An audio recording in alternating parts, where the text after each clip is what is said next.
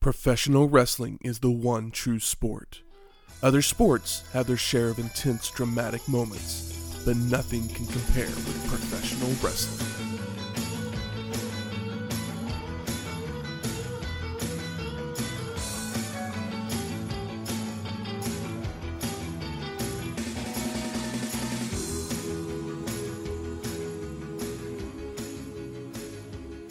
Welcome to Wrestling History X, where three friends come together to talk about the stories behind the matches. I'm Matt. I'm Druid number two. And I am Justin Hawk Bradchain. Welcome to episode 216, SummerSlam 1996. Brought to you by Stridex. Opposites attack! Weird. Paul Stride- Abdul's big right now. That would be attract. But to make it more WWF, Yeah. Oh, yeah. Who would who Paula Abdul wasn't big in 96. who would who would get the uh, I don't know who would get the uh, MC Scat Cat gimmick? uh, of the WWF roster at the time or now? I mean, I guess at the time, like I'm like, like, oh, right well- now, I'd say just go ahead and throw I guess Bad it was Bunny in there. 89. I guess. But- yeah, he, he is he has a very feline look. Did, who did we say? Did we say now or then? Well, for now, I said Bad Bunny, but then I'm trying to think. It's like It's PN News, right? I think that's just a R.I.P.. uh, MC Scat. R.I.P. in news. JT Smith. There we go. yeah, I'd totally throw JT Smith in there with Paula. That'd be fun. That would be good. I was thinking Um, like who could use a new coat of paint, and I'm like Bob Holly, but Bob Yeah. Holly would be really funny. Savio Vega always needed a new coat of paint. Marty. It, the first one didn't work. Marty would be funny, especially if he was uh, using the yeah. Bart Gunn. But you, Anybody in the tag team division? Bart Gunn, the, Yeah. the way, but wait, he's got to he's got to go on to win the brawl for all or whatever. Paula Abdul and Ezekiel. Or no, he didn't win. Didn't? Yeah, did he win the brawl for? Or is he just the one that knocked out Doctor Death? He won. He won, Yeah. But then he lost to Butterbean. Oh well, yeah. Of course, he lost to Butterbean. No one was gonna win against Butterbean. Doesn't matter who it was. That guy's got a crazy punch. Bradshaw could have been a contender. I would like to see Bradshaw get uh, Knocked out in one knocked punch. out by Butterbean with his fucking big dumb mouth. So this was the ninth annual SummerSlam produced by the WWF. It would take place on August 18th, 1996, from the Gund Arena in Cleveland, Ohio, with an attendance of 17,000 people. It's one of the main four shows. Seventeen thousand. Yup. Kind of number you're looking for. This is not a. Uh, this is not an in your house. That's a whole lot of Clevelandites in one area. It is. I believe the Gund Arena was has been like. A, a, one of the first things. I think it just opened when this oh show really? happened. Okay. Okay. I guess yeah. I guess they do say it's new. I feel like for some reason I'd heard it sp- spoke of before. So But see, I, I had that same feeling, but in my mind, the only voice I can hear speaking of it is Jim Ross. yeah, and it could be one of those things too where it's like, oh well, this is the new Gund Arena, Yeah. and maybe the Gund Arena was a wrestling venue for, you know, years. I guess it opened in 94, It's still pretty new. Two years old ain't nothing. And it looks like they tore it down in. Oh, it's still open. It's like the gun. Because the, ca- the Center now. Cavaliers the Cavaliers still use it. It's now the Rocket City or Rocket Mortgage Field House. Yeah, I hate that arenas now all have just like sponsorship names Mm-hmm. instead of like names like the Gund Arena. And for all I know, Gund is a thing, but it's like it sucks when it's called like it's It the the- Frosted Flakes Arena, and it's like Like the former yeah. Cavaliers owner was Gordon Gund. yeah. See, that's That fun. was na- what it was named Yeah. after. yeah, Madison Square Garden. It's not called the Kellogg's Yeah. fucking basketball hut. Spicy hot Dorito The Kellogg's Stadium. fucking basketball.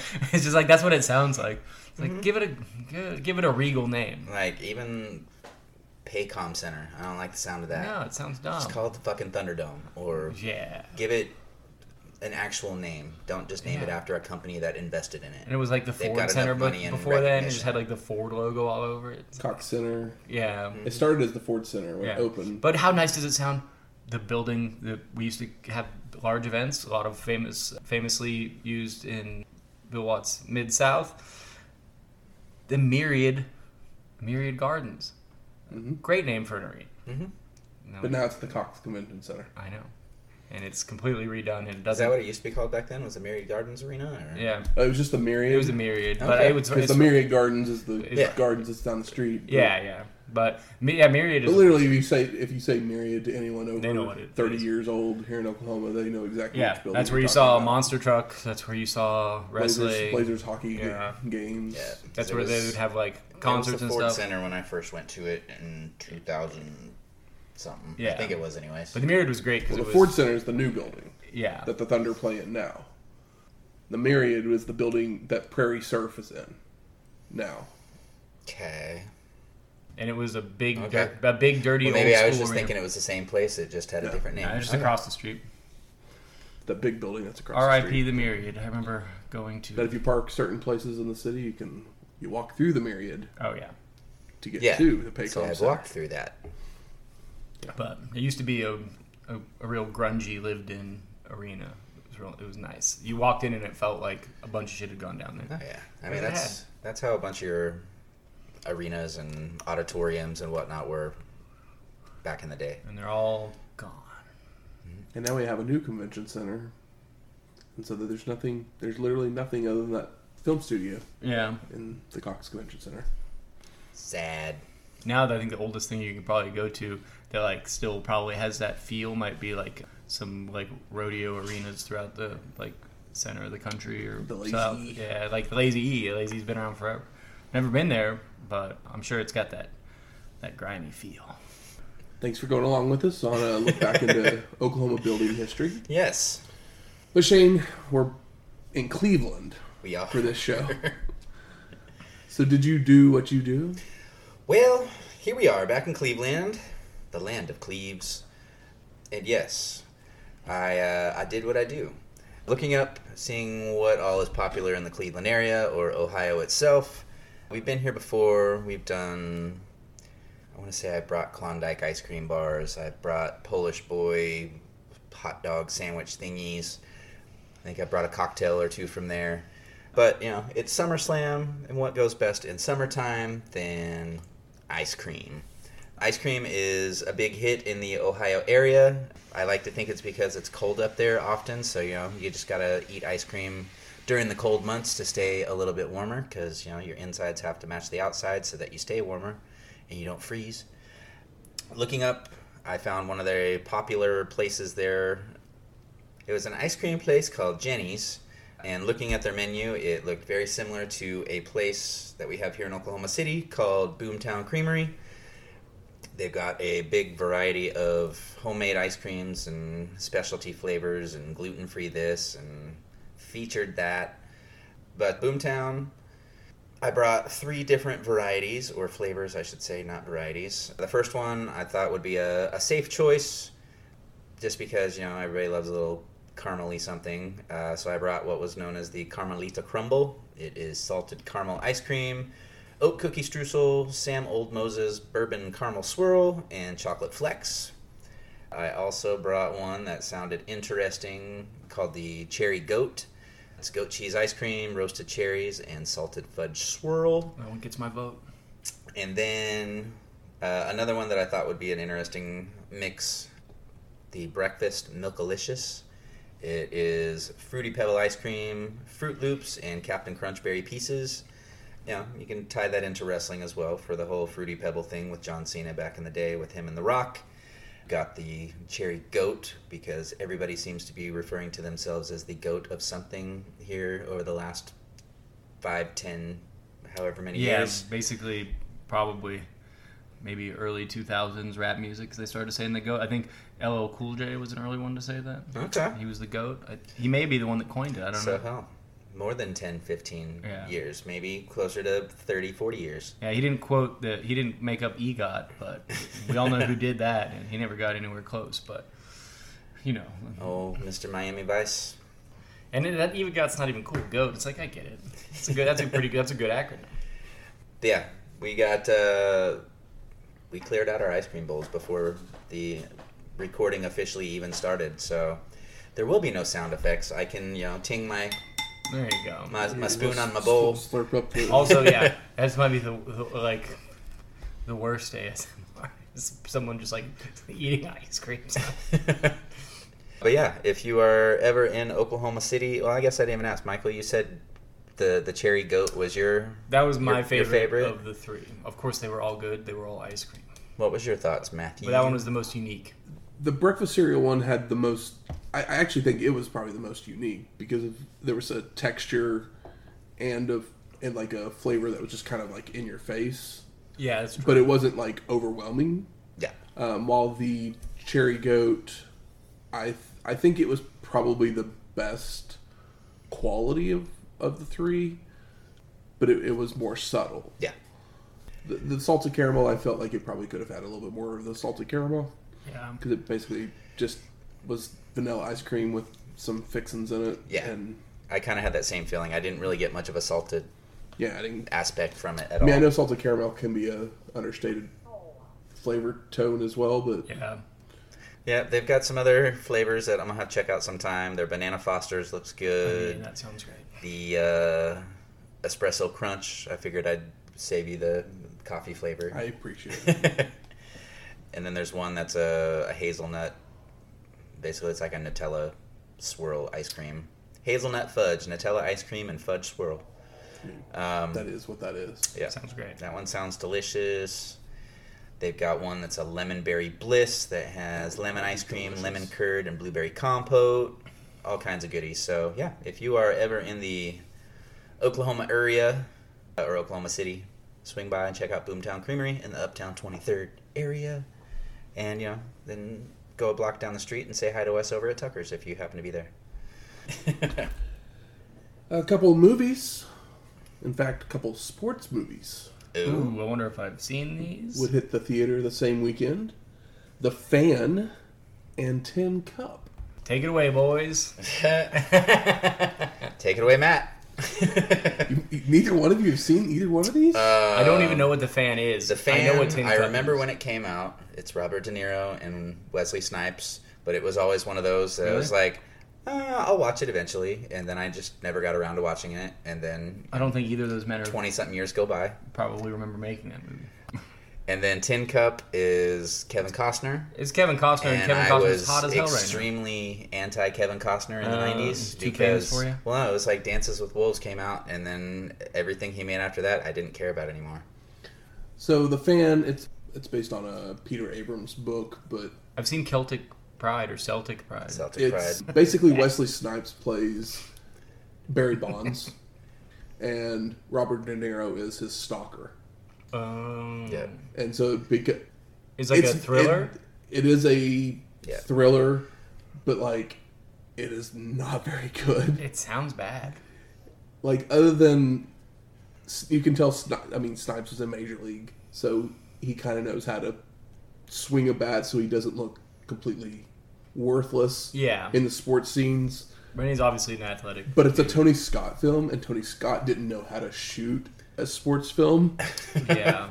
so it's very it's, it's just this very weird Everybody like out of place. Tony Scott being very experimental in in places when it would have just been better to And Tony Scott is do a wide shot. a pretty wild guy in the first place. As far as like the movies he makes, most of them don't make any sense, but like they are capital M movies where he's just like, it's gonna look great on the big screen. so yeah, And then Tin Cup was Kevin Costner, Golf. Rene Russo, Yeah, and Don Johnson. yeah. Okay, I'm trying to remember because I mean, I, again, I worked at Blockbuster at the time when all these movies were out, so I remember renting them to a bunch of people and seeing the previews on our trailer tape. But yeah. yeah, that it had no. I, I liked Rene Russo, but Tin Cup had no qualities. That was like rent me, rent me, because it was Kevin Costner. It is probably my favorite golf movie. Like anytime I'm about to go play golf, I'll like throw Tin Cup on just as like a Is it a period piece? no. I guess that's the Legend of Bagger Vance. yeah, Yeah. this was just set in the '90s. He's a a golf pro at a d- desert rundown Course. course, and He works the- his way uh, up to the PGA Well, so Tour. the U.S. right? Open in in golf, the U.S. Open is open to anybody. Yeah. You just have to go and do all these qualifying tournaments and if you qualify, you can play in the actual U.S. Open with the the real pros, basically. And he ends up making the U.S. Open, and his ex girlfriend is Rene Russo, and she's dating Don Johnson, who plays the smarmy pro. Yeah. And so, He's our know. shooter McGavin. Exactly. That's what I was- exactly. I mean, it's it's a lot of it is it's Yeah. it's the dra- Gilmore it's the out. drama version of Of oh, Happy Happy, Happy Gilmore. Gilmore, yeah. Yeah. because the, the storyline's basically the same. Yeah, except for maybe minus the grandma. Yeah, and I mean, just the infamous scene is you know he's on like the seventeenth hole or whatever. There's a water, there's a pond in front of the green, and he goes to he goes to hit it. First one goes in, and he just keeps doing it. And obviously, every time you go into the water, it's like two shots basically, and that's how he got his name was Tin Cup because like literally he was a great shooter, but he would just like Choke. he would choke at some point. And it's a it's a I enjoy Tin Cup quite a bit. It's I probably mean, one of my favorite sports movies. I do like sports movies, and even though I'm not a huge sports guy, but I appreciate a good sports movie. And uh, I'm all for sports movies, but yeah, unfortunately, these were two that I just. is it didn't- is it Bull Durham good? Bull Durham is good, but I don't love it. really, I love. It. Like most most baseball guess people, most baseball weird. people love Bull Durham, and it's kind of like I'm just kind of like, eh, all right, I love it. It's so charming. but But it is a Bull Durham definitely appeals to a wider audience than like just baseball fans. Yeah, see, we Oh, we saw the other versions of these two movies because you mentioned the other one of uh, Celtic Pride. Yes. Yeah, we Is that one was Pride good though? no, no, but it's, it's fun. It's yeah, it's I remember renting it. it's a cheesy comedy from around Yeah. the same time. It has to do with the same thing. It's just with well, see, Celtic Pride might Daniel actually be Stern. better than the fan just for the sheer fact that it's a comedy. Yeah. yeah, so, So it's like some lower enjoy- stakes. so there's Daniel some Stern enjoyable- and Damon Wayans instead Yeah. of Robin Williams and or not Robin Williams. I think the only reason I, I watched Celtic Pride was because when I was a kid, I only watched comedies, and uh, my dad's from Massachusetts and was a Celtics fan. So it's like, well, you know, Weeks I'll ago, watch we were talking about the movie posters that I had. Celtic Pride. That was one of them. Yeah, That's awesome. you mentioning that actually brought me back to the poster on my wall. That's funny. Daniel Stern, what a guy. And then, yeah, obviously, Happy Gilmore was the the other version of ish of Yeah. Tin Cup. Sports movies in the '90s. I mean, did they ever make more sports movies in any other decade than the '90s? Hmm. I mean, the eighties had The your eighties had quite a few. yeah, you had your baseball movies, you had But your golf movies, you It had seems like your every kids hockey. movie that was live action in the '90s was a sports movie almost. Disney made quite a few of those because they're Yeah, they're pretty easy to make. I mean, yeah, they crapped them out. Mighty Ducks, baby. Mighty Ducks, Mighty Ducks 2, Little Giants, Ladybugs, Little Big League. Green, Little Big League, uh, Rookie Big of the Green, Year, yeah, Oh, yeah, Rookie, Rookie of the Angels Year. in the Outfield. It's like there's so many. Angel of the Outfield two, There's a sequel. Airbud, Airbud two, Airbud three, Airbud four. Air Buddies. Yeah, Airbud goes I to don't- I don't space. actually know how many Airbuds are. I don't need. I've never seen one. Santa Paws. Ooh, That's Something right. like that. That sounds fun. Yeah, we, we've gone from sports to holidays. Well, let's go back to wrestling. and let's talk some SummerSlam 96. SummerSlam. We get the WWF logo before a narrator tells us about monsters and their masks. And we see highlights of Mankind and Vader as the narration continues saying some are deranged, unaware of the insanity that festers within, while others are brutal and ruthless. We then see Shawn Michaels and The Undertaker as it switches to the Monster Slayers, as they are varied and unique. HBK will have to use his guile, athleticism, and courage to overcome a 200 pound weight difference, while the dead man will have to exercise the demon, not being able to rely on convention in their cold, unforgiving battleground. It's so funny that they're like monsters and their slayers. It's like the Undertaker is a monster. Mm-hmm. Mankind is a crazy human, but the Undertaker has always been sold as a supernatural being, therefore a monster. And I'm like, couldn't you have found another way to phrase this? Because it's really s- silly. It's like, uh, he, but but he is a monster. About two monsters collide. I mean, I know they're trying to sum it up between the two main matches, obviously, but it's like the Undertaker is 110% a monster. The most successful monster gimmick in all of wrestling. I mean, he's he's been murdered and come back to life. He flew He's, to he's he flew floated to up heaven to on the pay per view. heavens. Narration continues by saying, David must slay Goliath, and the Reaper must take another damned soul. But good doesn't always triumph over evil. Sometimes the horror lives on. Then we get shots of Cleveland, the home of the Rock and Roll Hall of Fame, Jacobs Field, which was where the Indians and now the Guardians play, and the brand new Gund Arena, as Vince McMahon welcomes us to the show joined by Mr. Perfect and Jim Ross. And Perfect thinks Shawn will lose, while JR thinks the Boiler Room Brawl will change both men forever. Ooh. I mean, yeah, pretty believable. I believe that one. But we go to our first match Savio Vega versus Owen Hart. what? What? It's nice to see Owen. And we see Owen still has his cast on. He also has his slammy with him, which the ref warns him not to use before having to actually stop him from using them as well. And Savio tries to take advantage, but Owen continuously blocks, only for Hart to telegraph a back body drop, which Vega leapfrogs, grabbing the arm and smashing it across multiple turnbuckles. Savio then works that arm with holds, a scoop slam, and goes for an elbow drop, only for Owen to move and attempt to return the favor with an elbow drop. But Vega then moves and goes right back to arm holds. There's a slight uh, Owen chant at some point, and I'm like, well, yeah, we love him because he's great, but that's that doesn't bode well for Savio Vega.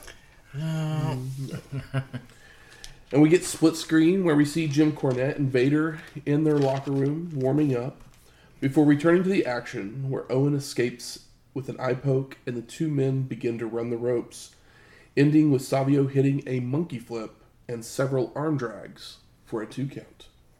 Vega then whips hard hard into a corner, chest first, rolling him on the bounce back for a near fall, with Savio stumbling into the ring post, shoulder first, on the kick out. I gotta love the uh, Owen taking a classic Brett bump while Brett's out of the the picture for the time being. They actually mentioned Brett during this show for like the first time in a few months. So he must have he must have signed. I mean, yeah, for sure. Owen uses the opportunity to focus on the shoulder of Vega with holds, stomps, and an armbar takedown for a two count. Savio escapes more holds by biting the leg of Hart, but Owen then ties up Vega in the ropes and slaps him. So maybe Savio is working on a heel turn, biting people. Who does he think he is? Hulk Hogan? I mean, yeah. All of a sudden, Clarence Mason makes his way out to the ring as Hart attempts a dropkick, only for Savio to avoid and attempt a spinning wheel kick, which Owen ducks. Hart then attempts a spinning wheel kick of his own, only for Vega to duck and nail a crossbody for a near fall. Owen comes back with an enzuigiri for a two count, which causes Owen to argue with the ref because he's like, that was, that was three. I mean, you know, she's trying to get boos, but you know, he's so much more interesting than Savio Vega. But this allows Savio to recover and roll up Hart when he turns around for a near fall. Vega would then whip Owen to a corner and charge in, only to get a knee to the face, allowing Hart to cover him with his feet on the ropes for a two count. Owen thinks he's won, but the ref tells him differently, and the arguing begins again, once more allowing Savio to roll apart for a near fall. Is Owen Hart one of the better brats in wrestling? Oh yeah. Such a good brat. He's I got mean, he's he's the got the youngest of face 12 for it. kids, Yeah, he's got the face for it, and it's like you know, probably He's- wasn't real. He was in real life. That bratty little brother that you either had or didn't want. Yeah, yeah. You didn't want him, but you end up loving him. Oh, Owen then delivers a spinning wheel kick for a two count before charging at Vega in a corner, only for Savio to hit a spinning heel kick. Savio then starts to fire up with an atomic drop, multiple clotheslines, chops, and mounted punches before hitting a body slam and a leg drop for a near fall. Sidewalk slam by Vega for a two count, but he then telegraphs a back body drop, allowing Hart to nail a neck breaker and head up top for a missile drop kick for a near fall. Owen goes up top again for a moonsault, but Savio kicks his legs out from under him, causing him to crotch himself. Kicked his leg out from under his leg. Damn it. Not his underleg. Vega then climbs up for a back superplex, but the back of his head lands on Owen's cast, allowing Hart to recover and play possum as Savio makes it back to his feet. Crack. And Owen removes his cast and nails Vega in the face, knocking him out, before locking on the sharpshooter for the ref stoppage and, And the win. win. You think Owen Hart uh, has never seen a Lex Luger match? Like, it's like he's got metal in his arm. I have a cast on my arm. You just keep it on. But I think taking it off makes Yeah, makes it like obvious that he a- doesn't need it. it's a great visual, and it definitely, you know, it's there to garner uh, heat, but it makes him look stupid. That's all I'm saying. I mean, it makes him look stupid, but it also makes him look smarter than everybody else because he's pulling it off. Yeah, yeah. It's only yeah, it's only stupid if you don't get away with it, right? Post match, Clarence Mason jumps in the ring to celebrate with Hart, which confuses him momentarily. Mm-hmm. But they hug before Clarence raises the cast covered arm with Owen wincing in pain. Justin Hawk Bradshaw and Zebekiah then arrive at ringside, yelling at Vince before attacking Savio as he's headed to the back. I think he attacked Savio with his words hmm. first. And this is the first time we've seen Justin Hawk Bradshaw, and he is a WWE Hall of Famer. While the last time we saw Zebekiah was at SummerSlam 95, episode 163. And see, I forgot the two of them were linked back at this time Yeah. until until they showed up on my screen. Because I remember I remember Bradshaw being there back in the day with his long hair, but I don't remember him being linked with Zebekiah. I'm trying to remember. They were the. I want to say he was in a tag team with somebody, but I can't remember who his tag team partner was. But they were like the Bradshaws or something like that. Brad and Er, Shaw, no, the Bradshaws. Is it uh, Blackjacks. Windham? When Windham comes in, do they do a Blackjacks? Yeah. Yeah, it was like That makes Blackjack, sense. Bradshaw, Blackjack. Two yeah, two cowboys. Yeah. Two two new cowboys. The uh I mean one's less new. But The Widowmaker returns. yeah, Justin Hawk Bradshaw's uh clothes fit these days. Uh but if you've seen him recently in the last couple last year or so on WWF, largest pleated pants I've ever seen in my life. Yeah, he's Yeah. Did, like, did he borrow those from Danny Glover off the set of Predator 2? Crazy looking. We go to Todd Pettengill in the boiler room, and he calls it disturbing, ominous, and freaky, before explaining the rules of the boiler room brawl. Todd continues his tour saying there are things before finding mankind in a corner, who calls the boiler room the hollowed halls, saying there's no place like home. Foley then licks a dusty pipe I love every square inch of this place.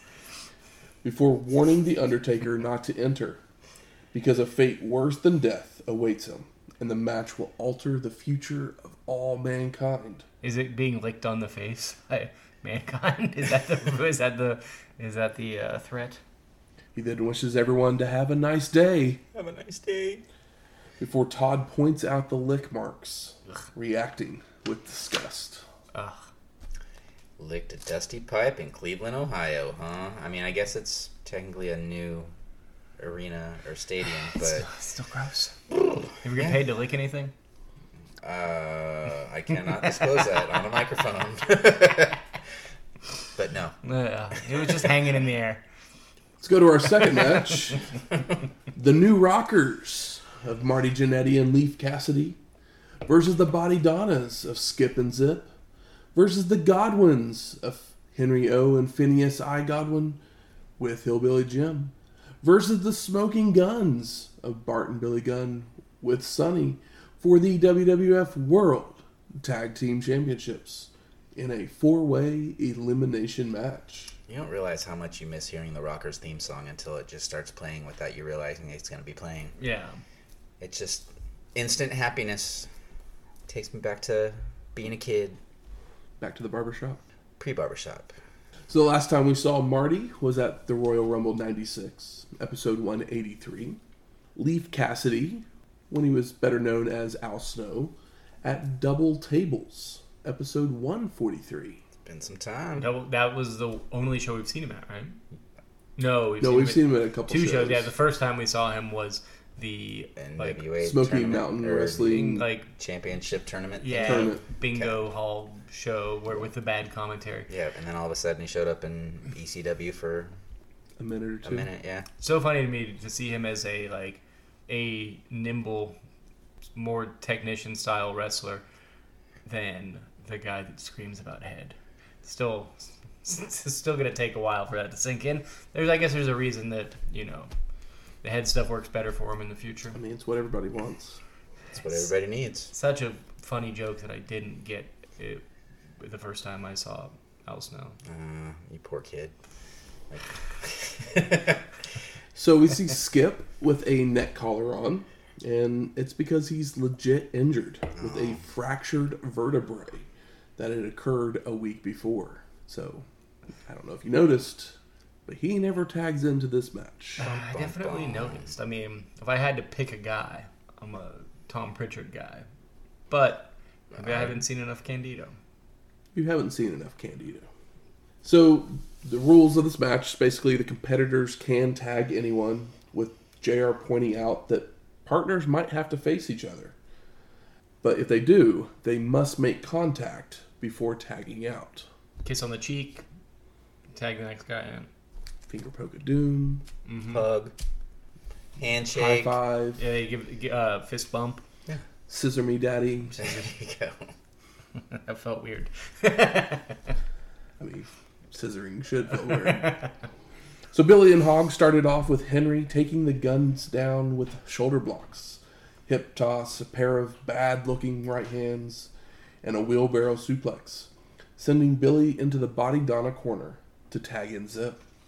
Hog tags in Phineas with the Godwinn taking the BodyDonna down with a shoulder block, as Sunny and the Gunns make fun of all of them and Pig and Zip start running the ropes, but then both just stop and tag the Gunns before doing a little strut and a hug. Strut was cute. The hug was cute. And the Gunns protest having to fight each other, with Skip calling them chickens, waving his arms, That's all he can move. Before Bart tags in Zip, even though they really never make contact with each other. I, I guess Bart like slapped Billy's back at one point.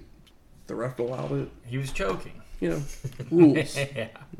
Zip with several arm drags and a clothesline of Billy, and he goes to run the ropes when Jannetty would trip him from the floor, allowing Billy to make the cover for the pin. And the BodyDonnas have been eliminated. Uh, an unceremoniously elimination. The mighty have fallen. And this would be the last time the BodyDonnas are a team. We will see Skip show up in ECW very soon, but Zip would become basically become a trainer with the occasional appearance on TV. So we we haven't seen the last of him either, but there'll be different gimmicks. It won't be as as Zip, thankfully. Yeah, I mean, what terrible names for those guys. Though, Yep. though his next gimmick that we do see him as Even worse. is pretty funny actually. Are we talking zip or skip? Zip. Okay. So literally, we'll just see, we we will just see him on TV. There there are some TV episodes that we'll watch that he is on. That he is a different gimmick that's making that's a callback to a old gimmick that we haven't seen in a while. okay. Sounds So, fun. Color with- me intrigued. With Skip going down to ECW, does he get to blossom a little more?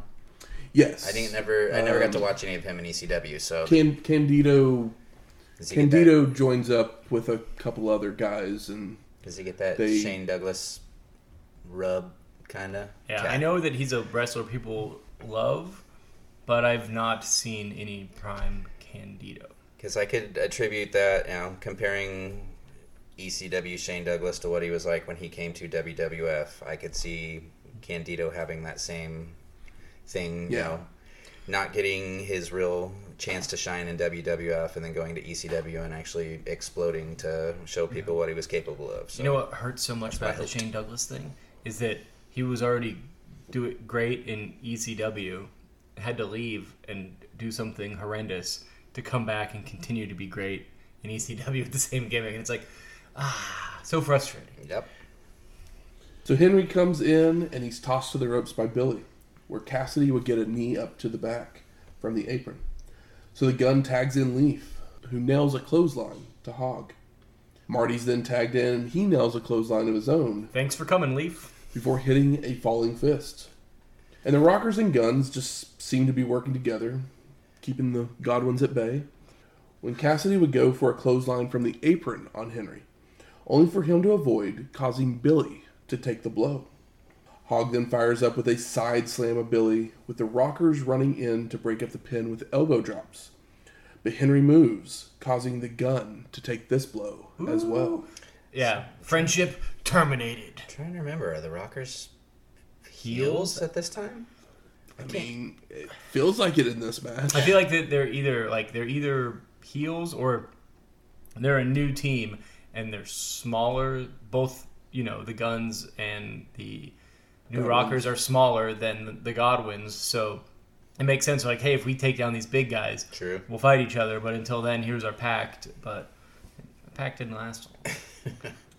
The Rockers and Gunns start to argue in the middle of the ring, so the Godwinns both come in to hit stereo double noggin knockers. Hog with a back elbow to Jannetty goes for a clothesline, only for Marty to duck and run Henry into a turnbuckle for an O'Connor roll for a two count. But the kick out sends Jannetty into Leif.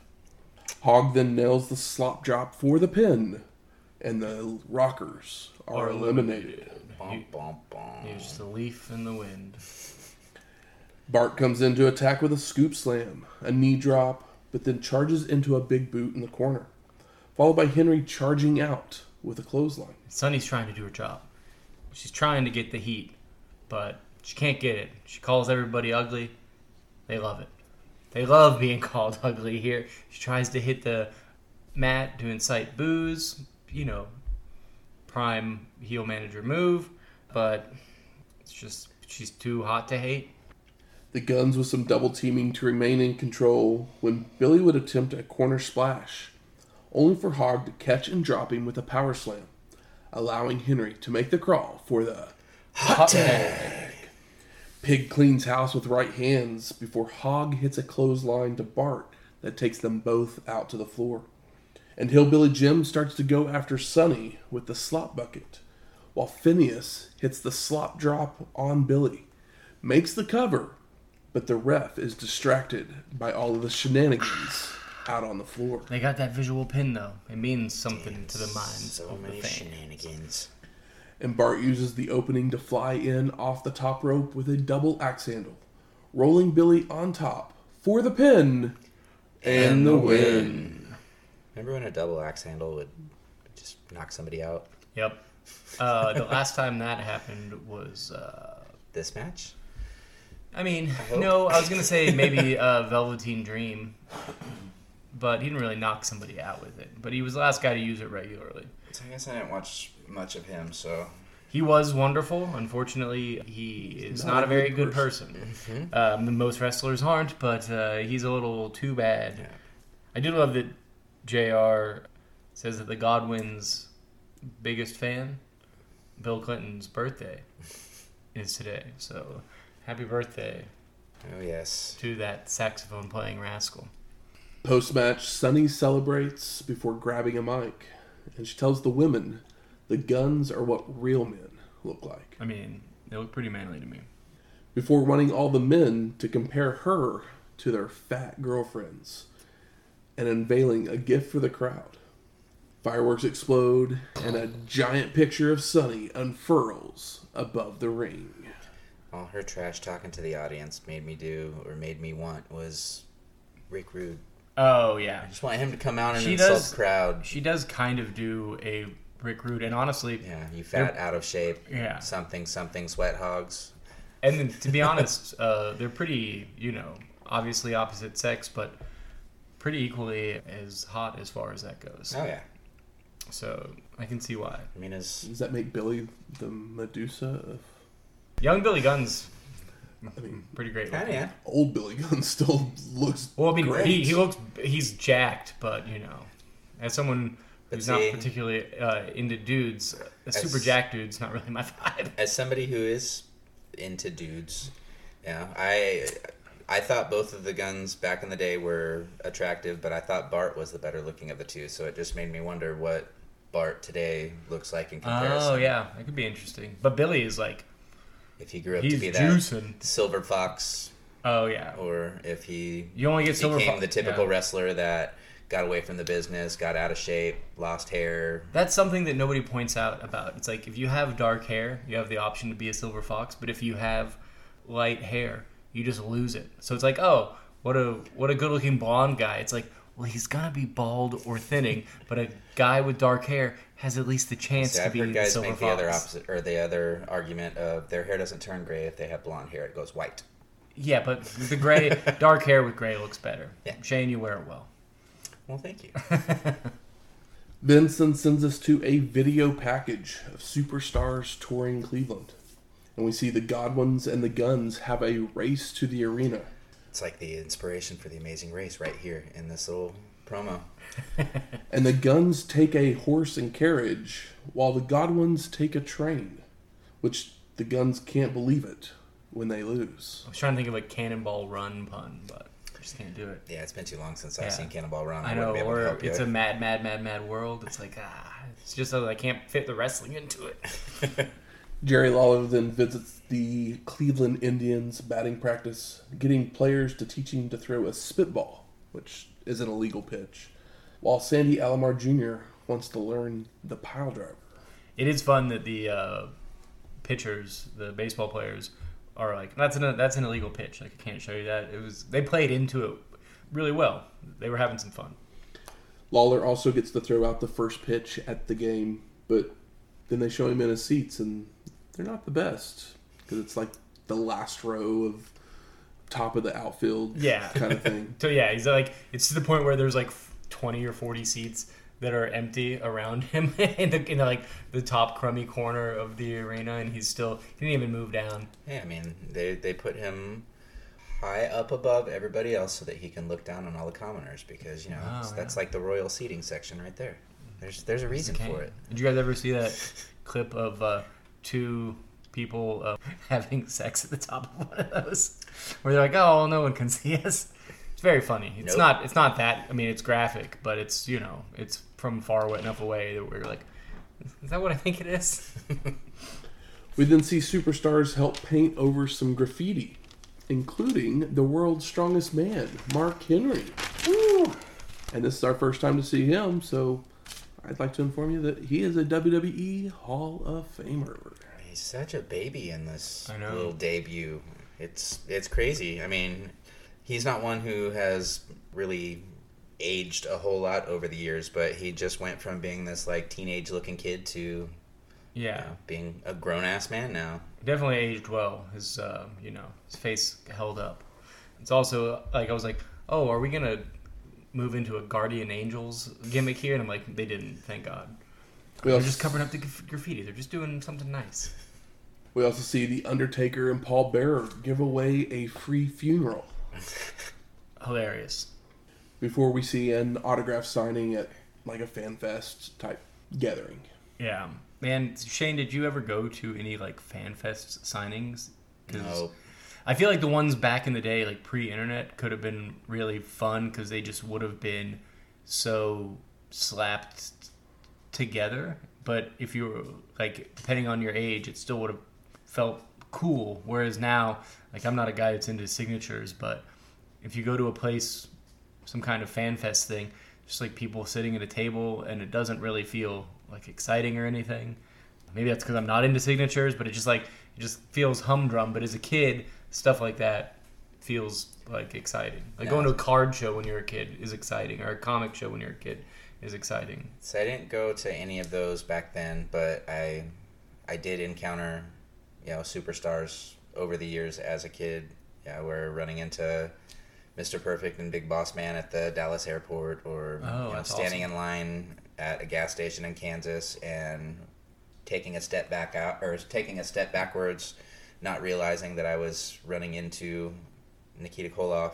Damn. Yeah, That's crazy. I don't think I've ever seen a famous person just in the wild. Yeah, I got the autograph for for Perfect and, and Boss Man, but then I just wanted to kick myself. I was 15, 15 or 16 at Yeah. the time, and I had a copy of the then WWF magazine with me right there at the airport, but it was sitting in my nephew's stroller, and yeah, I, I missed out on getting Mr. Perfect's signature on the Mr. Perfect covered magazine. Oh, it was the cover. Yeah. Damn. Well, hey. By the time I realized it, they were gone. I mean, even though you don't have the sig- signature, you'll at least remember it. Oh yeah, I mean I got the signature. It's just not on the magazine. Not on the magazine. We then go to our third match the British Bulldog versus Sycho Sid. And while Davy Boy enters, Doc Hendrix interviews Sid in the back, asking him about the positive reactions he has been getting. And Sycho Sid claims he heard the fans screaming for months that they wanted the man back, so he's here to stay. Doc then asks if Sid can master the world of the Bulldog, with Sycho Sid just laughing saying that tonight is his chance to take one more step before it's over, and that people will stand and tell him he's the master and ruler of the world. I mean, Sid's best promo work. Honestly, I think this is great. Like he, this is. I am very high on Sid. Right here, like where we're going, he is really actually feeling himself and doing a character. I enjoyed the promo, but then at the same time, I kept watching, going, "Is this the one where he like stops midway through and asks if he can do it over again?" Like, no, I think that was Monday Night Raw. He's, though he's feeling music, himself. Though the music of Bulldog was playing the entire time that he's talking, and he's like, Waiting for his cue. and he's doing, he's like doing the whisper and then being a lot louder thing, and so it was kind of hard to understand him completely what he was saying. But he's got kind of like a a more focused warrior vibe and more nuance as well because he goes quiet and he goes loud, but his eyes are insane and he like legitimately feels he feels like he means it. He's trying. Like he's obviously trying and I think he's doing a good and compelling job. So once the match starts, Davy Boy throws shoulder blocks that are no sold by Sycho Sid, but he then runs into a clothesline and a body slam, causing Bulldog to roll to the floor to regroup. USA, USA. Back in the ring, they take the fight to the mat, with Sid attempting to kip up out of a head scissors, but doesn't quite make it to his feet, before slamming Davy Boy for a two count. Sycho Sid then sends Bulldog to the ropes, but he telegraphs a back body drop, allowing Davy Boy to deliver a stalling suplex and begin to wear down Sid with holds, as Clarence Mason has made his way out to the ring for this match as well. Stalling suplex on Sycho Sid, obviously impressive. And I think it was at this point that one of our commentators actually tells us why Clarence Mason keeps coming out. Yeah.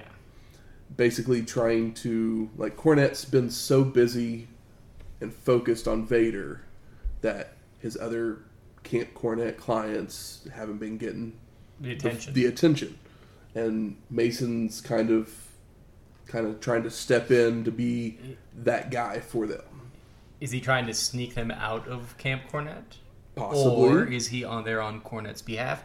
We don't know, but if the British Bulldog comes out and Jim Cornette doesn't, it's uh, very, very uh, rare Yeah. at this point in time. And Sycho Sid fires up to escape, but Bulldog clotheslines him over the ropes to the floor before seeing split screen of Vader and Cornette warming up still in the locker room. And Sid makes it back to the apron, only for Davy Boy to knock him right back off with another clothesline. And Bulldog looks to bring in Sycho Sid the hard way, but changes his mind and drops him gut first across the ropes for a near fall. It's such a like subtle and smart thing to do because it's like, oh, we did that stalling suplex. Sycho Sid is huge. Bu- Bulldog is also huge, but like, it's gonna take something out of him, so it makes sense. It's like, well, how about I just take the wind out of him by dropping him down? There's uh, some psychology here. Bruise some ribs, knock some wind out, all of that. Yep. Davy Boy returns to the chin lock until Sid can break free with elbows, chops, and a corner splash. Sycho Sid then charges into a corner again, only for Bulldog to move this time and deliver a running power slam. Woo. But he doesn't make the cover, as Cornette has made his way out to ringside to argue with Mason, wanting to know why he's out there. Davy Boy finally returns to Sid and picks him up for another running power slam. But Sycho Sid wiggles out the back to nail a choke slam and a power bomb for the pin and, the win. I think this match is pretty good, guys. I love Big Eyed Sid. These are big guys that are trying to do it. It doesn't feel lazy and it doesn't feel sloppy. And Sid is booked at six nine, like 313, and he looks he's every bit of it. And he's he's absolutely motivated. Fans are behind him. The only thing that this match did wrong, and I say that in quotations, was that it made Bulldog look stupid. But he's a heel, and heels typically look stupid. but he also doesn't lose anything because he lost because of a distraction. yeah, exactly. Like it's the it's the right finish to not bury Bulldog. Yeah. But it's like, why would he care that they're arguing? Sycho Sid is bigger, one of the few guys that's bigger than the British Bulldog, and there's no Razor and there's no Hall here, and Sid is kind of total. What's great is that those guys were over and they had their couple years, and they were both great in different ways. Obviously, wouldn't have been great to see Hall mature in WWF as No. opposed to stop working in uh, WCW. But Sid is, uh, you know, he's filling filling that role in a completely different way. We then go to a commercial for In Your House Mind Games. And we get the aliens and the fan that we've seen in previous commercials return, with the aliens wanting to observe WWF's effect on babes Earth Babes. before teleporting some lovely ladies to the guy's living room. They see Sunny and Sable and they're like, wow, Earth Babes. That's what I say too. They are Earth Babes. I mean, Earth Girls are easy from what I remember from a movie. Great movie.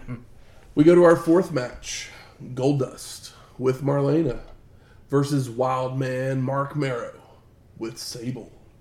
And during the Golden One's entrance, Todd Pettengill interviews the Wild Man in the back, showing footage of Mankind scaring Sable on an episode of Superstars, calling her mommy.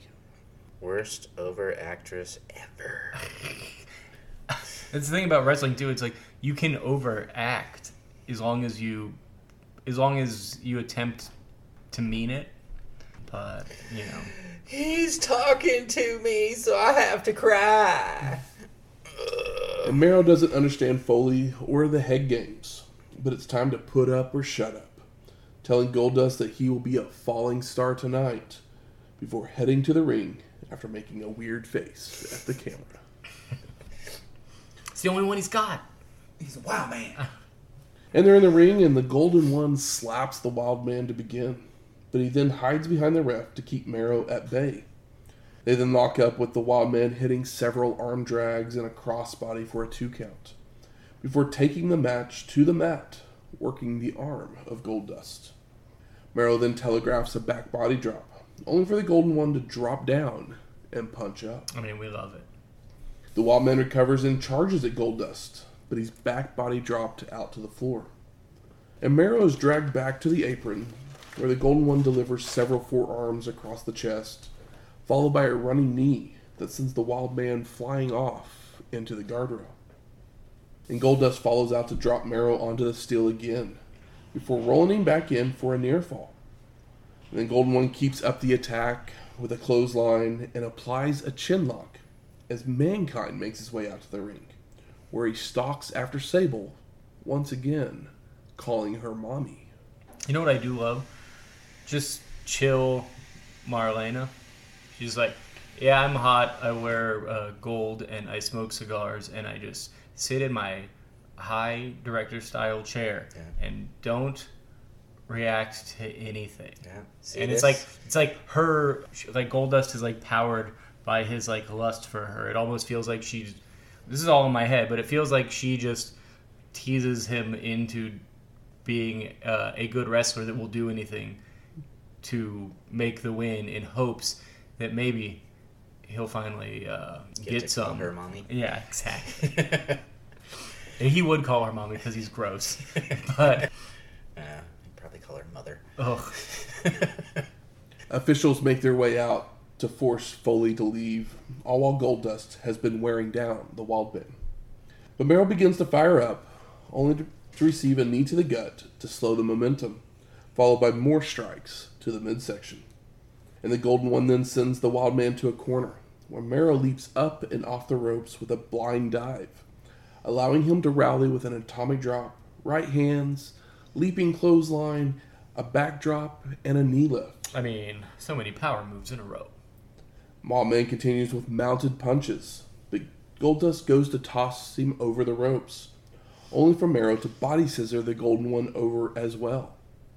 The Wildman then climbs back into the ring, only to fly back out over the ropes with a somersault plancha, rolling Goldust in and then leaping into the ring with a slingshot leg drop. Woo-wee. Mero continues with a body slam and he heads up top to nail the wild thing. A shooting star press. Holy shit. I was just not ready for Marc Mero's thick ass to drop a shooting star press. Oof. He makes the cover, but Marlena has climbed onto the apron to distract the ref.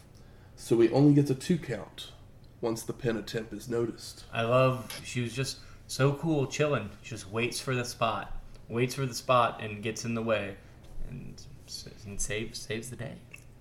The Wild Man hits a power slam for a near fall, Mm. but then the Golden One reverses a whip, causing Mero to bounce out of the corner into a curtain call, a reverse pancake.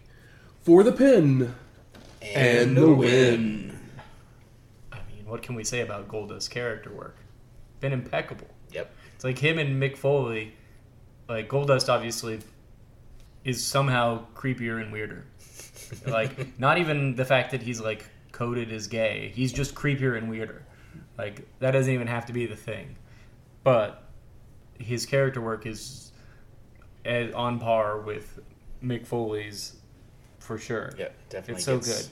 gets into the uh, psychological side of things and just fucks with people's heads. Such a good, yeah, such good heel.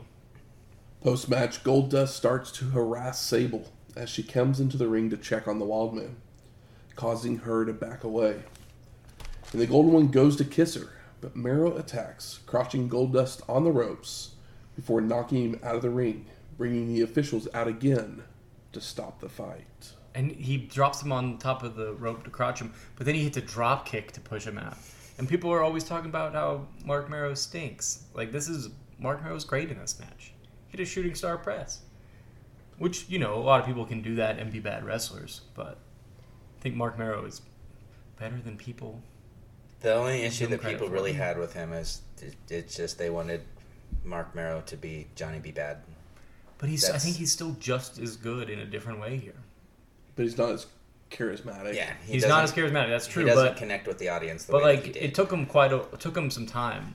because But he put in the work to become like good in the ring. giant glitter gun is a whole lot easier to connect with people than standing on the ropes and doing that little thing with your eyes yeah. where you, know, you I guess your this fingers is- across yeah. like a WWF a is the place where it's like you can be as good of a wrestler as you can be Tom Pritchard and never get over because you don't have the gimmick, or you can be Goldust where you're not or you wrestling at the clip and putting up putting in as much work in ring as you did previously, but you're more over now because the gimmick is right. We're in a gimmick driven company. yeah. You're more than the son of Dusty Rhodes. You're Yes. Goldust. Benson sends it to a interview with Ahmed Johnson. And Kevin Kelly, our first time seeing him, Ooh, I love Kevin Kelly. is conducting the interview with him at his home, where Ahmed says the mental pain bothers him more than the physical. And we see clips of Faarooq attacking and injuring him after he had just won a battle royal to win a title shot, causing him to be rushed to the hospital for a ruptured kidney. And this was actually a legit injury that was caused by Faarooq. Dang. Oof. I mean, you know, we all know who Faarooq is. It's a big boy. But so is Ahmed Johnson. Gorilla Monsoon would vacate the IC title, with Johnson understanding the decision and has nothing against Monsoon. And the doctors say Ahmed can return if the bleeding stops, but if it doesn't, they will have to remove the kidney. But Johnson doesn't care, saying nothing will stop him from returning. And then we get Pettengill, who's been doing the narration of this video, says that Austin Goldust, Savio Vega, and Sycho Sid will all compete tomorrow on Raw for that heavyweight title shot that Ahmed Johnson had to give up. Not the IC belt, but the heavyweight title shot. I got kind of. I got Yeah, I, I- got confused I I was like. I was like, whenever I was wait. watching it as well. I also was like, did the, the way they talk about it is like, the, is the tournament about to happen? Did it already happen? Is the match we're about to go to like the tournament final? Nope. It starts tomorrow. Normally they're much better. I don't even think it starts tomorrow. I think No, that was the one thing that they had They said. do was say that, oh, but, Oh, okay. but Yeah. like, but tomorrow it's on Raw is but- the yeah. the start but of the But they talk this about it before- title yeah. shot four way. they say that tomorrow at Raw part at the end of explaining what it is. So normally WWF is very good at explaining in packages, and this is one of the few times that they. Maybe I'm still off. confused because then I also remember seeing something about Raw on Friday. Yeah, Raw show. was on Friday that week because of the uh, I think the U.S. Open Yeah, tennis. it's like either U.S. Open or Dog Show or something. Westminster. We then get Todd in the ring, and he brings out Faarooq and Sunny. And we haven't seen Faarooq, aka Ron Simmons, since Hostile City Showdown 1995, all the way back in episode 149. Damn.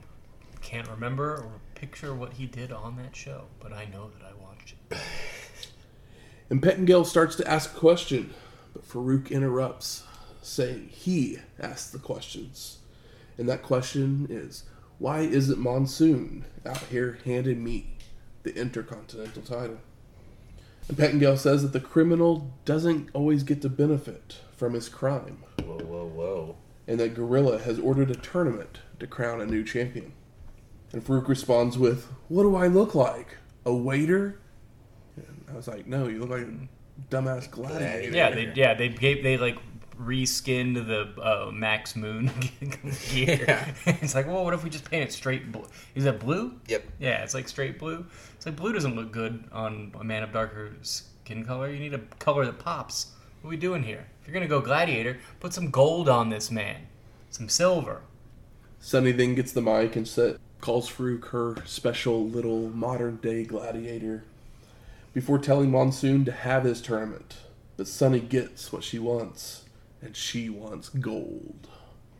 I, I, I don't know if calling Faarooq a special little modern day gladiator is going to help him at all. No, not No. at all. Nah, that, yeah, no. I don't know how long them two are actually together. Because actually, I had totally forgotten that Sunny was with Faarooq And see, I did when too. started. I- And she even, I mean, yeah, she says that there's lots of sunny days coming in for Faarooq. Which, Yeah. I mean, we don't watch the every television episode, but it's like the don't. sunny days thing. Is that she's been saying that for quite a while? And we all know that. Actually, I thought he said it. Oh, okay, maybe he did. yeah, I think you're right. Yeah, there's sunny days ahead for him. Yeah. And then, uh, of course, you know, we all know You know what that really means. the yeah the Bret and Shawn stuff. We don't have to talk about that now.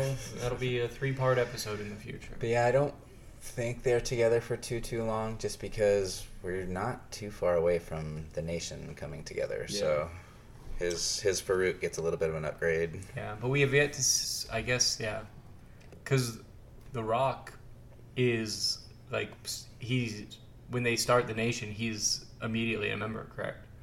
No. No, He's not. Okay, so we haven't because we haven't got to Rocky sucks quite yet. no, the the Rocky, nation. Rocky has to suck before the nation. I yeah, I know. That's why I was curious, like you know, how Yeah, you gotta you gotta die Rocky die before he can be reborn as yeah, the it's Rock. die Rocky die. But yeah, he's the nation comes together and then they try and force Ahmed to be a member. I believe. I think I could be wrong. It could be one of those. If you lose this match, you're my butler for the next month type situations. Ron Simmons fucking rules. Mm-hmm. Vincent sends us to a recap of our next feud, where the video jumps back and forth between Jake Roberts talking about his drinking issues and Jerry Lawler mocking him. And the snake believes in eye for an eye and a tooth for a tooth, while the king begs him to not use the snake, countering with alcoholic jokes. And back in the arena, Howard Finkel announces the world's strongest man, Mark Henry, who comes out and joins the commentary team for our next match. Pretty good stuff. Most people, when they get drunk, they see snakes. But when Jake gets drunk, or no, when snakes get drunk, they see Jake Roberts.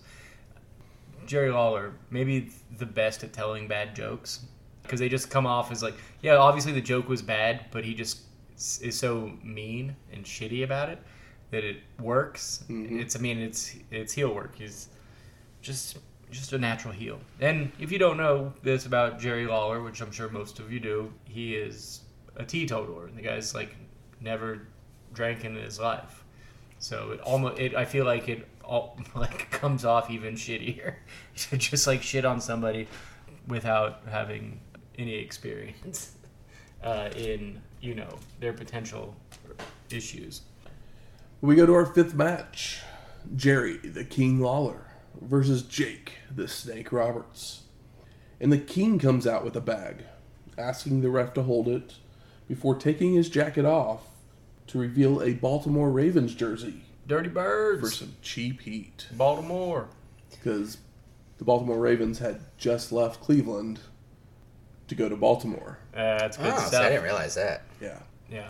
And the funny, and also the funny thing I mean, I is knew- that I Jerry knew- Lawler is a huge Cleveland Browns fan, so he was he was probably just as mad about them leaving to go to Baltimore. That's as- why he knew it would it work so Exactly. So were they the Cleveland Ravens? No, they were the Cleveland Browns. Okay, they were the Browns still. moved to Okay. Baltimore, became the Ravens, and then, And then they they got the an team so expansion got an expansion team back in Cleveland. So that's why there's a Cleveland Browns. Yeah. team. Gotcha. Well, see, that's Sunny was looking for all these damn ways to get heat. Should just One had- Baltimore Ravens. Yeah, had a jersey. Ravens sh- It- jersey it- it on could- under her oh, shirt and you know- taking it off you know, mid match. You know what would have even been better is if she comes out and doesn't wear anything revealing at all except for the Ravens jersey, and then shits all over everybody, so they don't even get like the TNA at all. She just has like oversized.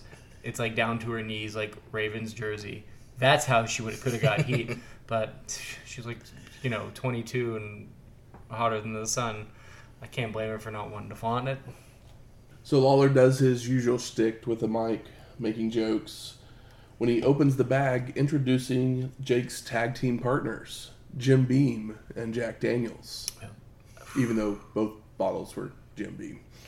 The uh, yeah, it's like who was on props. The uh, yeah, he also you know lets them know that uh, they wanted to sign him onto the baseball team. So he's really playing the local stuff. But who does it better? The king continues by telling Roberts that he will give him a giant bottle of wine. And like it's a large bottle of wine. Yeah, it's like gallons. I almost brought one of those, but then it's like, no, those are really expensive, so yeah. let's do ice cream instead. Uh-huh. But tells him he will give him that, that bottle if he leaves the snake in the bag. But Jake doesn't take the offer, pulling his snake out and putting it on Lawler. wink, wink. sending the king running out to the floor. And Roberts follows out to ram Lawler into the steel steps before they head back into the ring, where Jake stomps on the crown jewels. Yeah, and I love the idea that Jim Ross says it's like listening to a bad comedian on a cruise ship, and it's like, oh, they've had bad comedians on cruise ships as long as cruise ships have exi- ex- have existed. That's very funny. I'm glad that you didn't bring like just a bottle of whiskey and be like, all right, well, for SummerSlam, we're drinking four fingers of whiskey, like straight whiskey. It's not chilled. No, it would have been a big ass bottle of wine if I was Okay, do well, like that's that. more that's more palatable. The king rolls out after Robert slams him on the floor, before also running Lawler into the ring post Posted. multiple times. Jake gets back in the ring, but the king grabs a fan's drink and throws it into Robert's eyes, allowing Lawler to tie up the snake in the ropes before grabbing the whiskey bottle from the commentary booth. And once he returns, Jake is able to kick away the bottle, breaking free and attempting a DDT, only for the king to backdrop him. And McMahon asks, "What is uh, what is that fan gonna do without a drink?" And Mr. Perfect lets him know that uh, you know Jake will buy him a drink later. Lawler hits a falling fist that seems to just wake up Roberts, who fires up with jabs and a short arm clothesline before going for another DDT. But the king grabs the ref to help block the move. Ah, Dirty boy.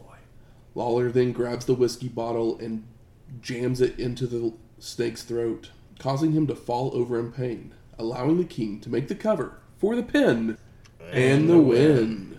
Jake Roberts sells that throat. Post match, Jake is having trouble breathing, trying to tell the ref, but he can't speak. So Lawler grabs the mic to talk for him, saying that his throat looks dry and he needs a drink. The king opens the bottle and pours the alcohol on Roberts. Ah, so awful. And it was supposed to be fake, but real whiskey was in those bottles. It looked like real whiskey. Sometimes you'll see like fake booze, and it's like, oh well, they just put like iced tea in Yeah. there. I could tell it was real, and it hurt to watch because number one, that would be awful, even if you didn't have a drinking problem, or if you were a casual drinker, or if you'd never had a drink, that would be terrible. But to pour this all over this, Recovering alcoholic. yeah, abused, abused and abusive uh, alcoholic Yeah. is like hard to watch, whether you love or hate Somebody Jake Roberts as a person. Just recently had to have a, a stint or whatever, you know, missing the last show because of his quote unquote demons coming to the surface again.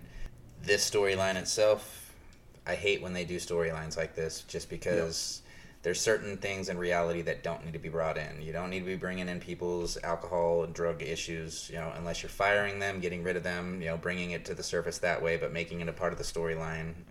I've always hated. Yeah, it's all it's a it's a fine line because like personal issues draw money mm-hmm. is obviously true and the truest thing in wrestling, but it needs to be on on the same be a fucking terms. And when you're talking about substance issues, n- nobody looks good. No. Like everybody looks bad in that situation. It's not like you stole my girlfriend. Yeah, it's it's one thing if Jake, you know, swapped the bottles out himself and put it in there with real, put the ones with real whiskey in there. Mm. But anybody that had any hand in this this match and anything that went along with it, they should have checked all of that shit beforehand. Yeah, I mean, It's, it's like sending a, a loaded gun, you know, onto a prop set. Yeah. And R.I.P. Brandon Lee. Yeah. Uh, but the, it's like Jake Roberts isn't just Jake the Snake. This is the guy that the movie The Wrestler is based off of. Essentially, this is the guy that we've all watched Beyond the Mat, and if you haven't watched the Beyond the Mat, watch, watch Beyond it twice. But it's the most We'll memorable. cover it one of these days. Yeah, the most memorable, compelling, and upsetting shit in that whole documentary is the Jake shit. Mhm. Uh, but yeah, it was hard. That was hard to look at. Yep. We watch people fake fight, cut themselves, throw Nintendos at each other, take unprotected chair shots. But this one was so much nastier for some reason. Well, Mark Henry agreed with you guys because he's had enough, and he jumps up to stop Lawler, sending him running before helping Jake to the back. And uh, Vince McMahon says, if nothing else, Jake has been totally humiliated, and the way he says it feels like, like he thought it was funny or a good thing. It's like maybe it's just the evil Mr. McMahon in my head, but it feels like he was like, this guy fucked us around too much. Let's how about we? He how would about have we- had to have thought it was funny because he allowed it. Yeah, that line.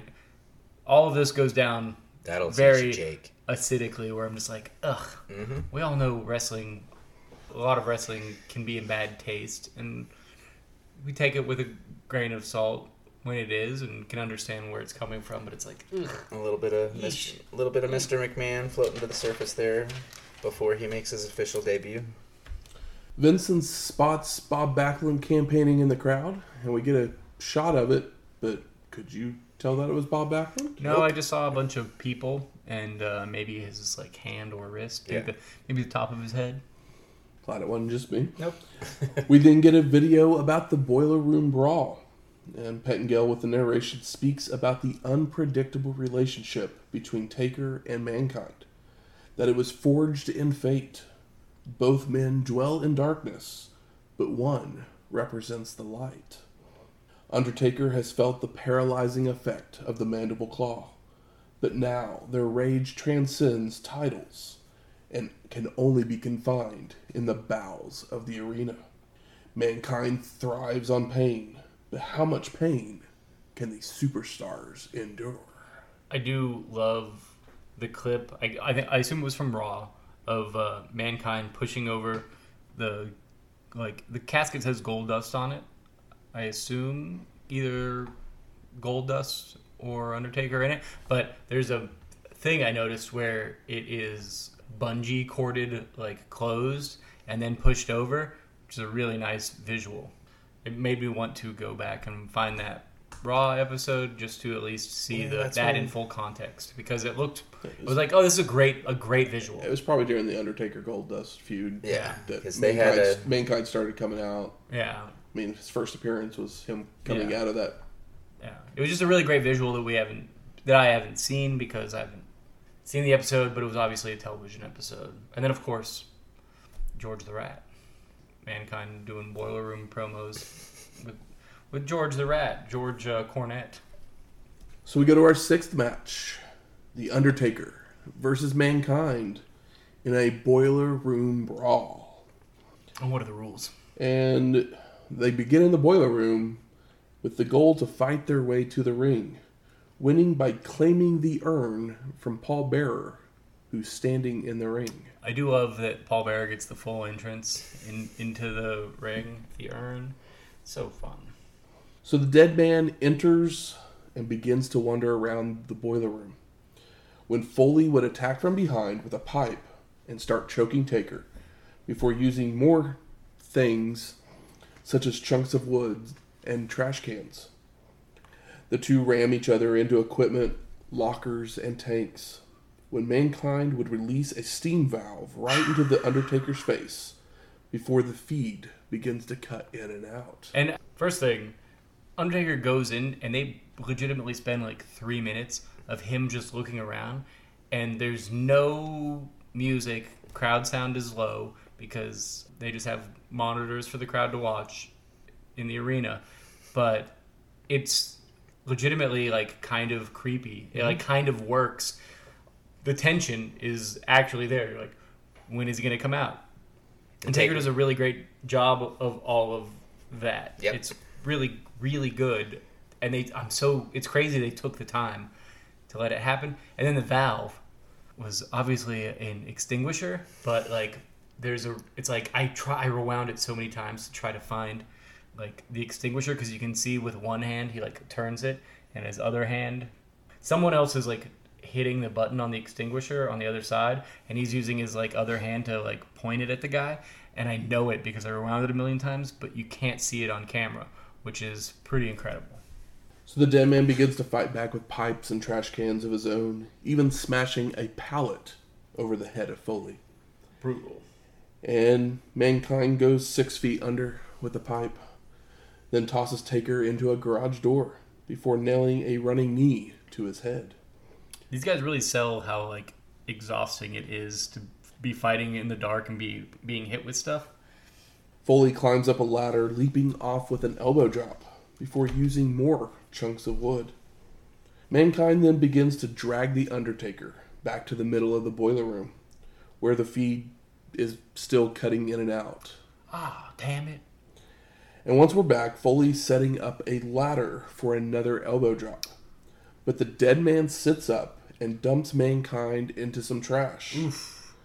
But the ladder actually catches the overhead pipe And he so Foley Falls falls short of the trash area, and he actually damages his sciatic nerve Yeah. in the fall. I, I totally noticed that when he fell because yeah, he falls short. That and fall. then they show a replay of it. Yeah, he Yeah. lands like I couldn't tell if he landed on his hip, his thigh, his you know, It's just like top of his ass, what it was, just It- because It's like the funny bone of, of your uh, of your torso, Yeah. kind of. But yeah, like he sets up the ladder, and like climbs about as high as he could, but it's up just against like a brick Wall. wall. Yep. And is Undertaker pulls him down and just and there's like a very it's really well hidden crash pad. It's like a tarp and like a box, Box. with like some still has some like you know plastic PVC pipes in it and whatnot. But uh, he falls short, and it's like ah, he definitely wanted to be about another foot or so uh, into that pad. They fight their way out of the boiler room and into the hallway, with Mankind attempting to block the doorway with carts and trash bins, Taker kicks his way free. And wrestlers just watch them fight their way down the hallway as Foley throws metal carts and hot coffee at The Undertaker. Hot coffee is wild. You can see the steam off of it. Yep. Who knew Bradshaw and Austin were such good friends standing there watching the fight go by? We also got before they quite left the boiler room. There was the first and potentially only light tube spot in a in a WWF show where there's light tubes on the wall and he throws Mick Foley into them. Okay. And I was like, ah, light tubes. So Mankind comes through the curtains first, but Taker charges out with a clothesline to take Foley down. And they continue to brawl their way down the aisleway where they knock over a TV that had been set up for the crowd to see the backstage action. So like it was just all these CRT TVs that like one in, on each side of the ring, Yeah. so Yeah. people at ringside could see it, bet. while everyone else had to watch the TVs at the entranceway. Which is crazy to the because, elementary like- school days of where Yeah. they're rolling the Yeah. TVs around from room to room. It's like the like this is so well done, but like, can you imagine going to a pay per view and they're like, I'd okay, pissed. this. then now we have like 32 inch TVs because that's as big as they make them right now. You up there in section two thirteen, enjoy. Yeah. So the Undertaker starts to climb into the ring, but Mankind drags him back down and shoves him into the steps before ripping up the mats to nail a pile driver on the concrete. Mm-hmm. Now Foley climbs up to the apron, but the dead man stops him, climbing up to the apron himself, where they trade strikes until Taker uses the ropes to send Mankind crashing back down to the floor. And the Undertaker enters the ring and he reaches for the urn. And when he threw Mick Foley out, he crashed to the concrete floor. Just so you know. But Paul Bearer turns around and refuses to relinquish it, Oh my god. allowing Foley to make his way into the ring and lock on the mandible claw. And Bearer's in the corner laughing until the dead man sits up. So Foley applies the claw again before holding Taker so that Paul can slap and kick him. Oh my gosh. The Undertaker continues to crawl towards Bearer, with Mankind continuously kicking him. When Paul would clock the dead man over the head with the urn before handing it to Foley for the win. I mean, it sounds like not a lot happened in this match when said out loud, but it is incredibly well done. The turn is incredibly well done. I would say that this is the first true cinematic match. Yeah. It's like the Piper and Goldust thing was fun. I like it a lot. It's interesting. It's got a bit of a jokey vibe to it with the you know OJ. Bronco and OJ thing, but like this is better than any cinematic thing the WWF's done as far as official matches go, and it's kind of the first one. And then the beautiful Mick Foley winning theme plays because like his first theme is always creepy, but that when he when he wins a match, his song is different and it's like kind of melancholy but cel- celebratory. Ah, feels so good. So you said it better than I was going to because I was trying to think of the words to describe it, and it's like we've got you know s- sad, creepy to like inspirational, creepy. You know what it reminds me of? It sounds very much like a. It reminds me of the Twin Peaks theme, I can say that. which uh, is one of my favorite songs of all time. So maybe that's why I love it so much. Post match, Mankind clutches the urn while Bearer hugs him before the two leave together as Paul continues to laugh. And Taker lays motionless in the ring. Just flat in the ring.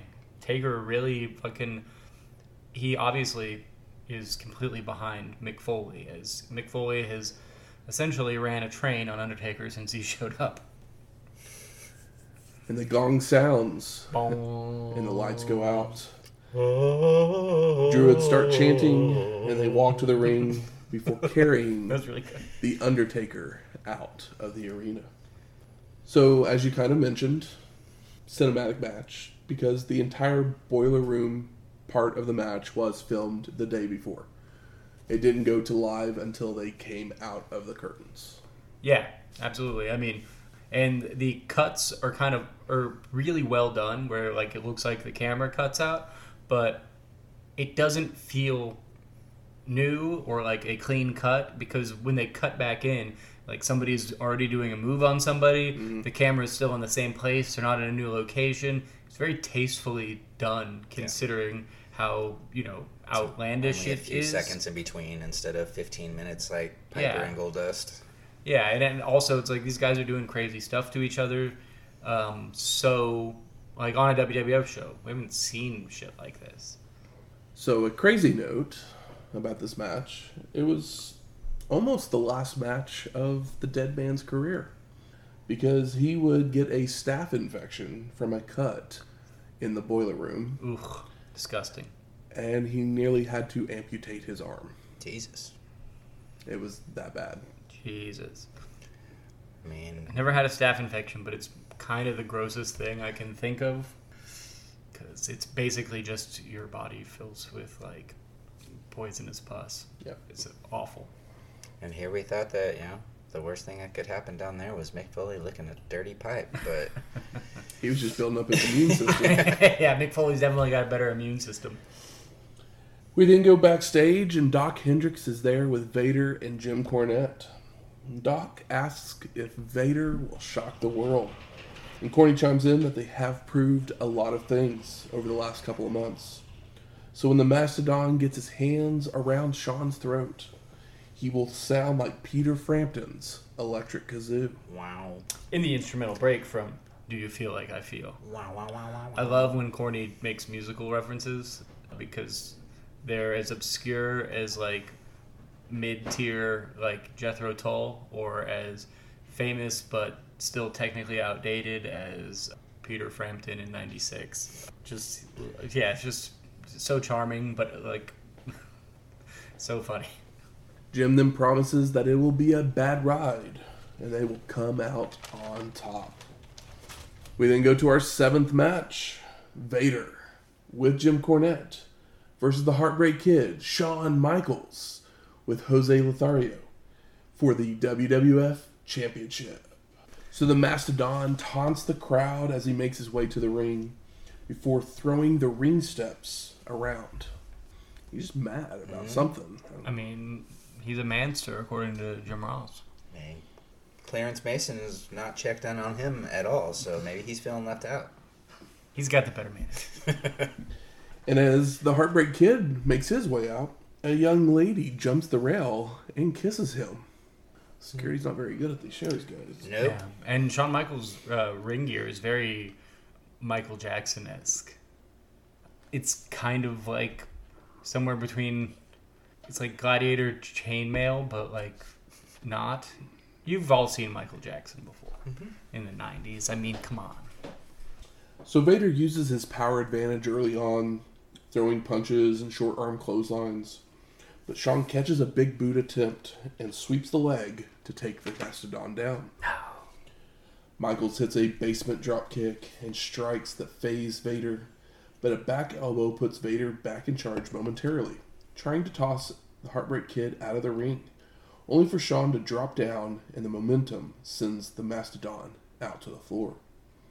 Michaels would follow out with a baseball slide and a tope con hilo Beautiful, out onto Vader. a beautiful one.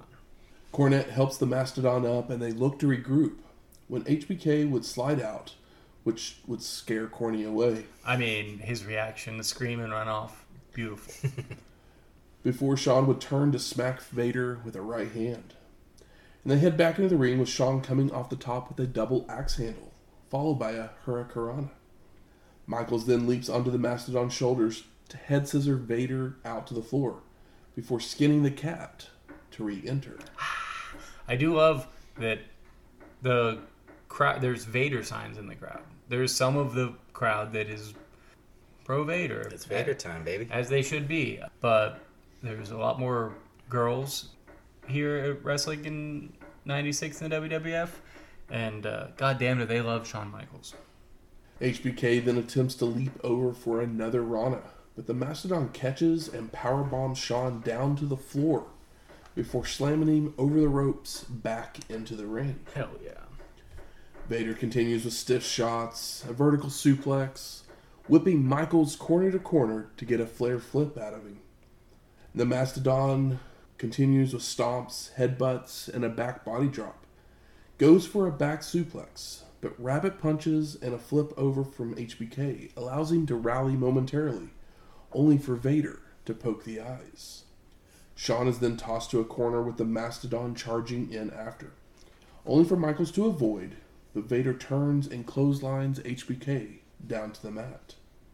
And the Mastodon goes for another suplex, only for Shawn to float over and charge at Vader, who sidesteps him and shoves Michaels over the ropes, which HBK tries to skin the cat once more, but the Mastodon catches him and tosses him off to the mat for a two count. Just lifts, lifts him up and fucking darts him onto his belly. Vader begins to wear down Shawn with a hold, but he fires up with right hands and a leaping knee to the gut. Michaels goes for a clothesline to no avail. Goes to charge at him once more, but tries to slide under him, only for the Mastodon to just put his foot on HBK's throat. Hell yeah. Vader then goes for a pump splash, but Shawn gets his knees up, allowing him to nail a clothesline and head up top for a flying elbow.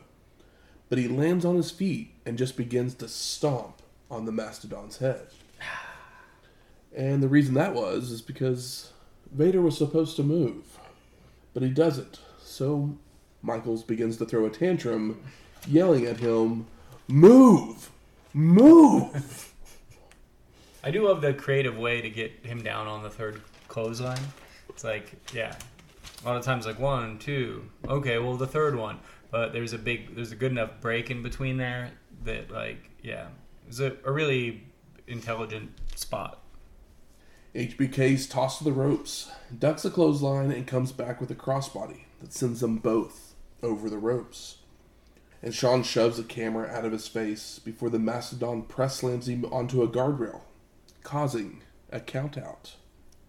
But Record Bum, bum, bum. Cornette doesn't want to win that way.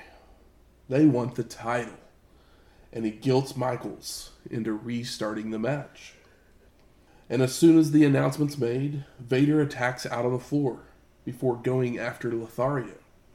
And the ref has to back Jose up, which allows Corning to get involved with a racket shot to the back of HBK. The Mastodon then tosses Shawn into the ring before nailing an avalanche splash and a belly to belly suplex for the pin. And no, Michaels kicks out.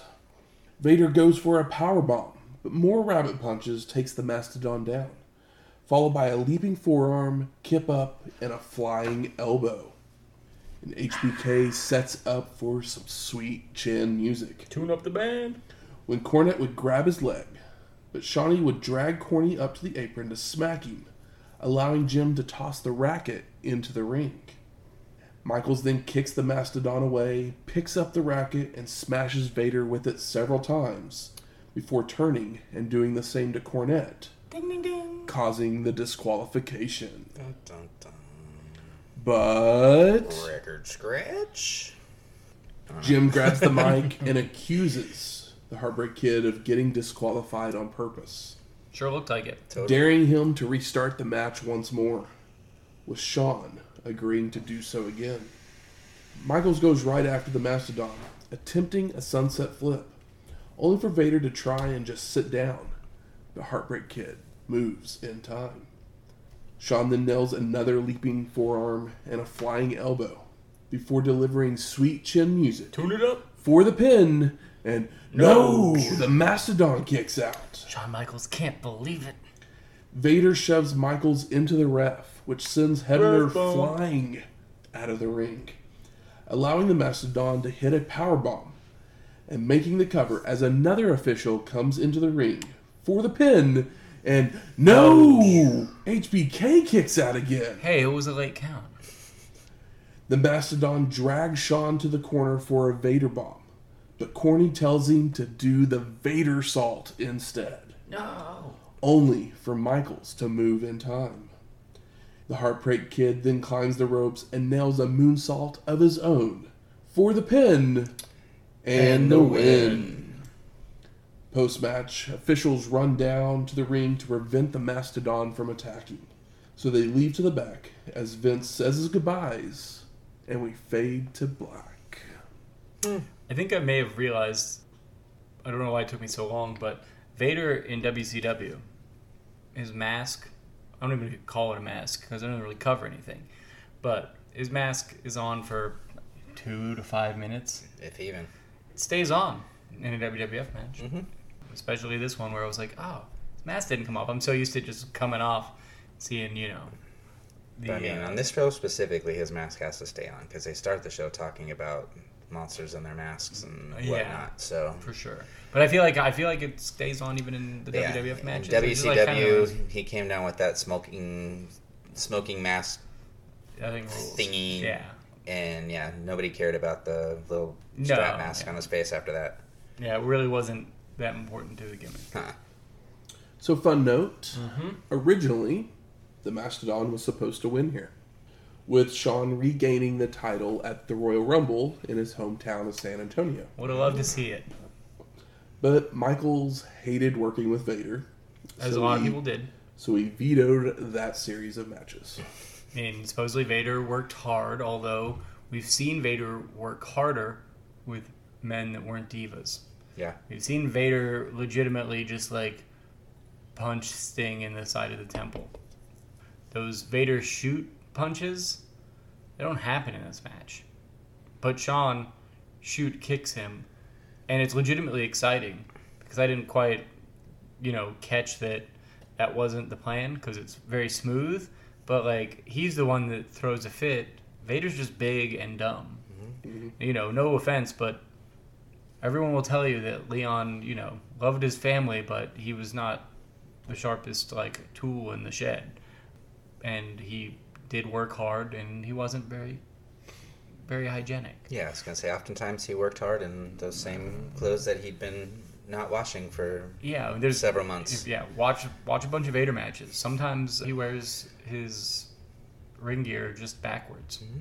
What's the what's the description of Bret? It was like wrestling a concrete truck full of vomit because he never wa- washed those gloves, didn't really wash his gear. He was like, and he hit hard, smells bad, and those matches leave you, you know, feeling a little rougher in the morning. So I ask you, gentlemen, what are your overall thoughts of SummerSlam 96? Well, this is honestly the first time I had watched SummerSlam 96.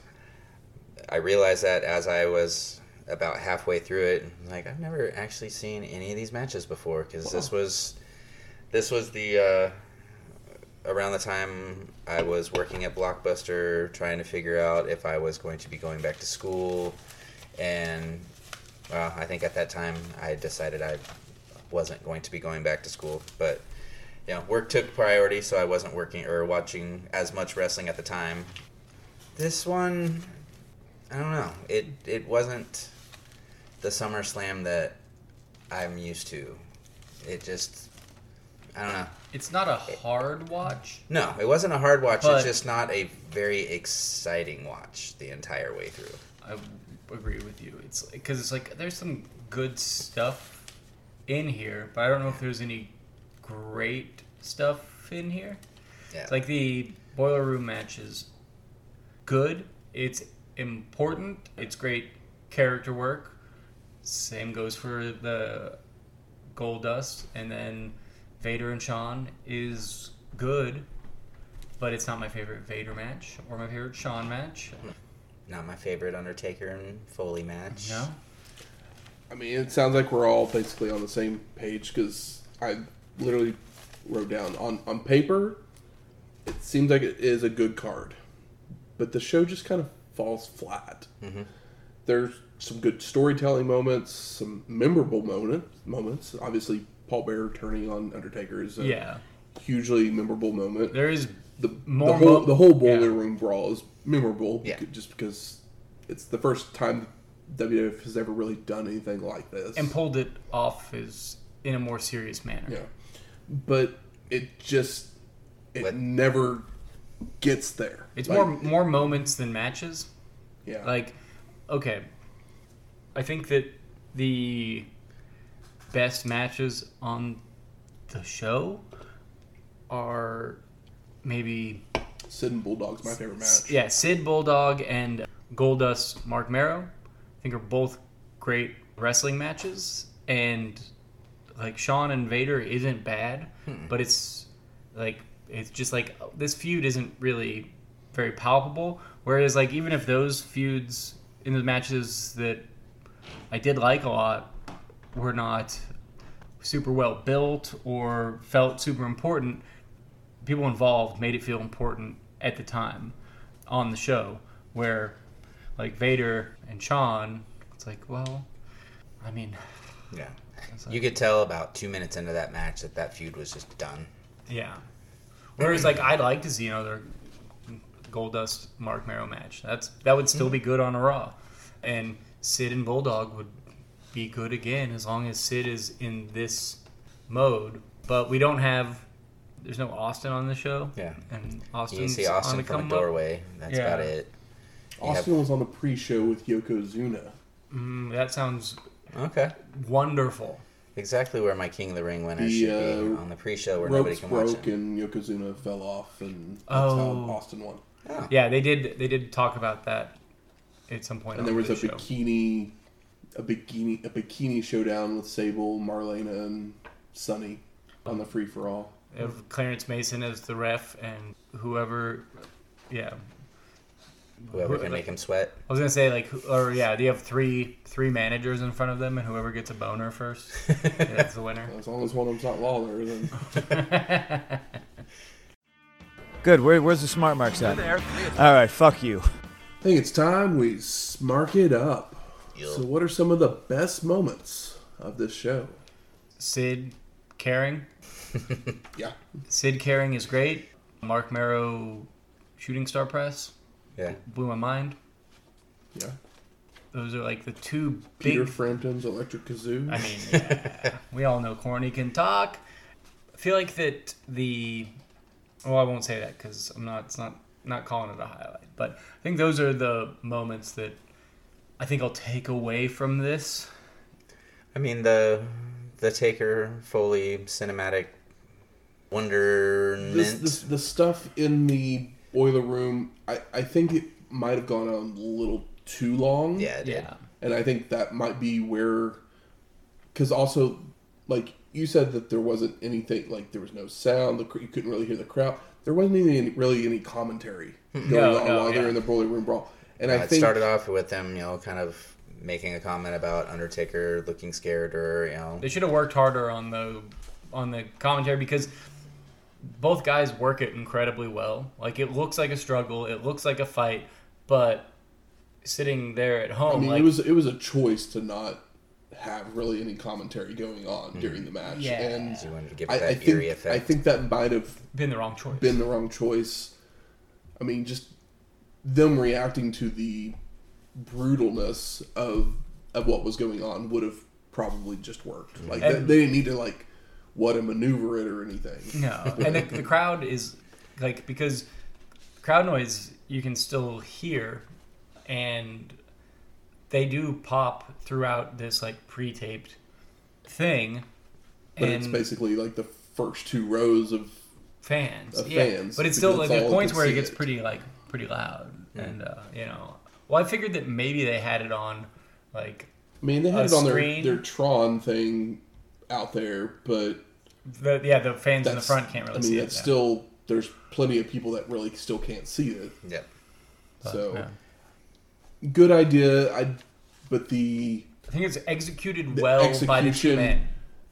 the yeah the execution of the match itself is well the production of Of- the match isn't the best. And we'll see once they. I mean, once they get a Titantron, Everything all, all the all these issues Yeah. are null and void because then you know everyone can see the, the Titantron. But at this moment, the technology just isn't quite there, yeah. there where the production can be good for. it. But the um, turn, Yeah. incredibly well Turn done. was good. That I think the whole thing, considering, is done really, really well. But it's not really surprising. It's not my favorite favorite thing on the show still because you know the favorite thing is always going to be the thing that excited you, made your eyes widen, made you sit up a little straight, like clicked you back in. And who knew? Who could have known that maybe it was Psycho Sid that made me feel that way? Never could have guessed. How about most disappointing? Sable's acting abilities. Whole um, Lawler Snake yeah, stuff. Like, And I, but I think that that was entertaining, and I do think that I think it was entertaining and compelling, but I still think it kind of sucks that it happened. But I can't say I was bored by it. The Lawler Jake, Jake- part. yeah, I can't. I can't Yeah, say I was see, I- bored by that. I didn't find. I didn't see. I mean, any I- entertainment in it. For I will watching it. admit Yeah, I thought it was entertaining. I laughed at the tag team partners joke, and I laughed at the giant bottle of wine. But once it got going, you got your li- cringe. liter- yeah. literally all I wanted to see was Jake come out DD team, and we didn't get that. And then I'm gonna admit it right now, surprise of the night. Jake didn't win the match. Mm-hmm. Yeah, Jerry Lawler, who's a commentator who gets like one or two matches a year, wins this match. Yeah. Like, Yep. like, where, where does where does Rob? I mean, mean, obviously Roberts is probably out the door at this. Vince McMahon pretty close at, the, Yeah. at this point. Vince McMahon has that line, and it's like obviously they were just like, "Oh, you can come back, but when you come back, like obviously we're just gonna throw you out the door and punish you." Is what it feels like. It's like, "Oh yeah, come in, give you some money, but we're gonna make you, we're going to legitimately embarrass you and put you out the back door." And uh, it, while it is gross, it is compelling. To it was, I, I wasn't bored. It wasn't. Shit, what's the most boring match on this show? This one, if not the tag team match. Yeah, like the tag team match, I think was probably, but like this, it's like I also kind of like looking at train wrecks. I do love, I do love some grimy films. So this has I mean, kind of I, that. I'm I'm a, also that a feel. fan of of train wrecks, so to speak, but I I prefer them to be watching somebody wreck themselves and not Yeah. on the receiving end of somebody's dumb humor. Yeah, I mean, yeah. As much as I think that it- it sucked that it happened, I can't say I was bored. Yeah. As much as I would love to. But then the the Sable screaming and crying because mankind wants to talk to her. That was just dumb. Ahmed John, the whole Ahmed Johnson stuff. That's disappointing, just because I do know that basically his. you- You're never going to see another real good match from him No. because It's a bummer because we. because he comes back and in trying to protect himself, he ends up not protecting his opponents, uh, and so his matches become slop. very sloppy. It's a shame because he's such a wonderful physical specimen. And also, Faarooq, Gladiator. Yeah. That's weird. It doesn't help to like. Sunny's not gonna put him over. Like at this point, it's like, yeah, they're gonna react to her. They're not gonna react to him.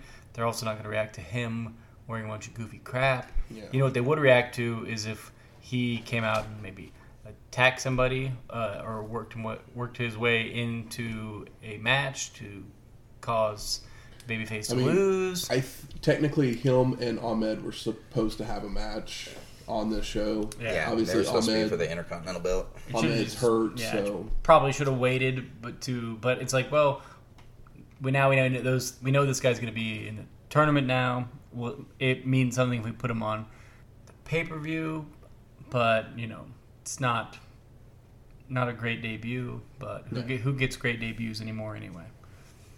I'll say Mark. Uh, go back to best moments. Mark Henry had a great debut Yeah. for for a guy who didn't wrestle.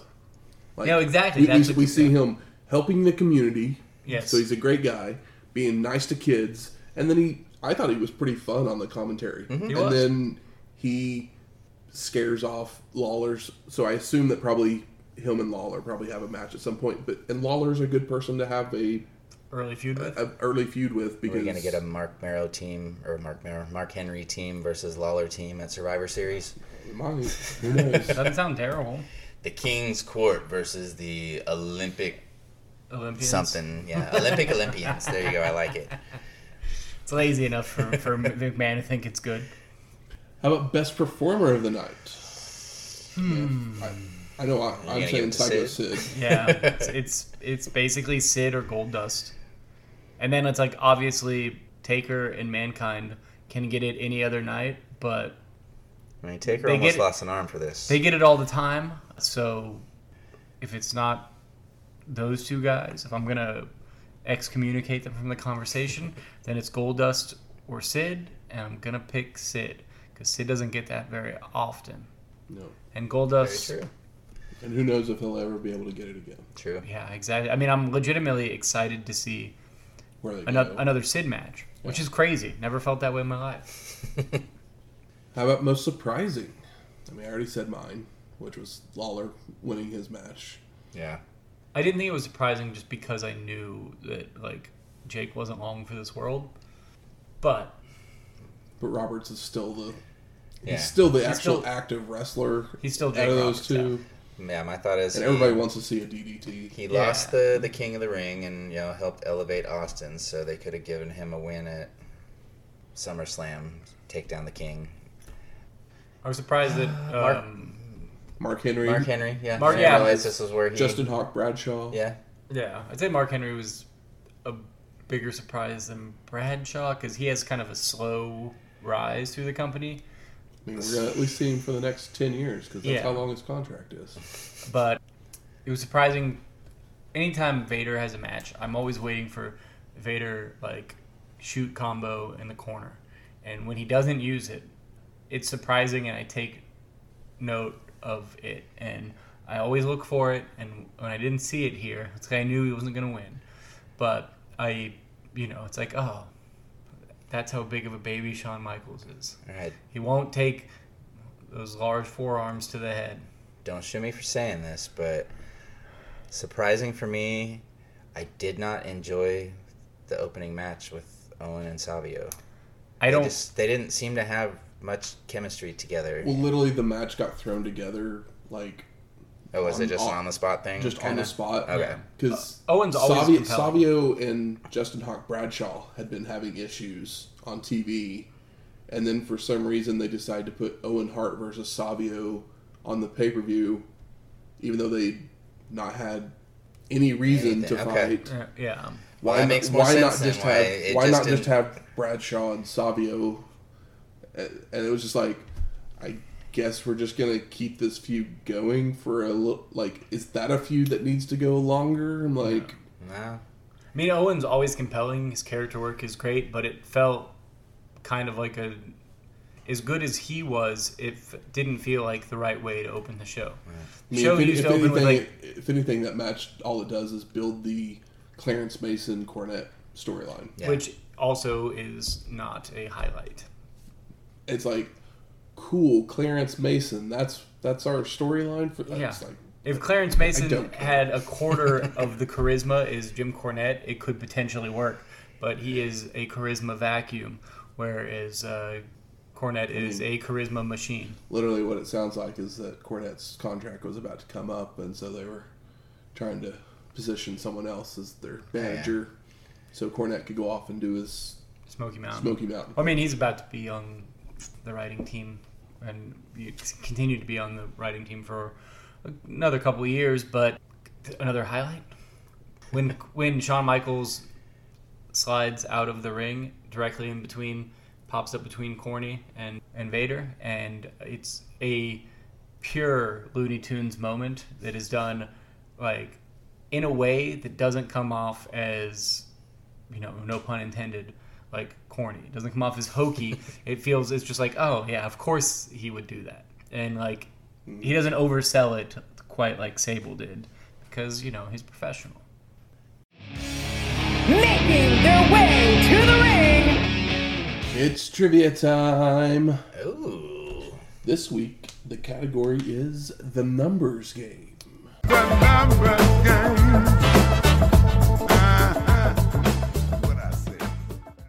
Three points for the closest without going over. Okay. And the question is how many theme songs Oh, did we play at the end of episodes? Different, unique songs did we play at the end of episodes? Between 93 and 93 94. and 94. probably about like 50 episodes. I don't know how I feel about it, but 55 episodes. I'll give you that clue. Okay. I keep changing my mind. You good? You good, Shane? Yep. All right. Let's see those numbers. Shane goes with 17. Michael goes with 38. Three points for Michael, oh. as Oh, the answer was 40. Wow. what's crazy is how I just figured we had the same old winner on at least 15 of those shows. so much ECW. Bonus question for two points. Fuck. Which theme did we play the most times? Are we just writing this down or are we eh-ing and answering? You can make a guess. Uh, you can make a guess. It's only one of you can get it right. Yeah, so just make it. If you make, you know, if you make a guess and you think you're right, that's fine. I just won't pick that one. Fuck it. I'll say Bret. Heart attack is incorrect. Okay. Ooh. Is it Hogan in WCW? That is incorrect as well, as the answer was Sprach Zarathustra. Oh my gosh, so unfortunate. That as much as everybody loves Ric Flair, he just, you know, still never gets his due.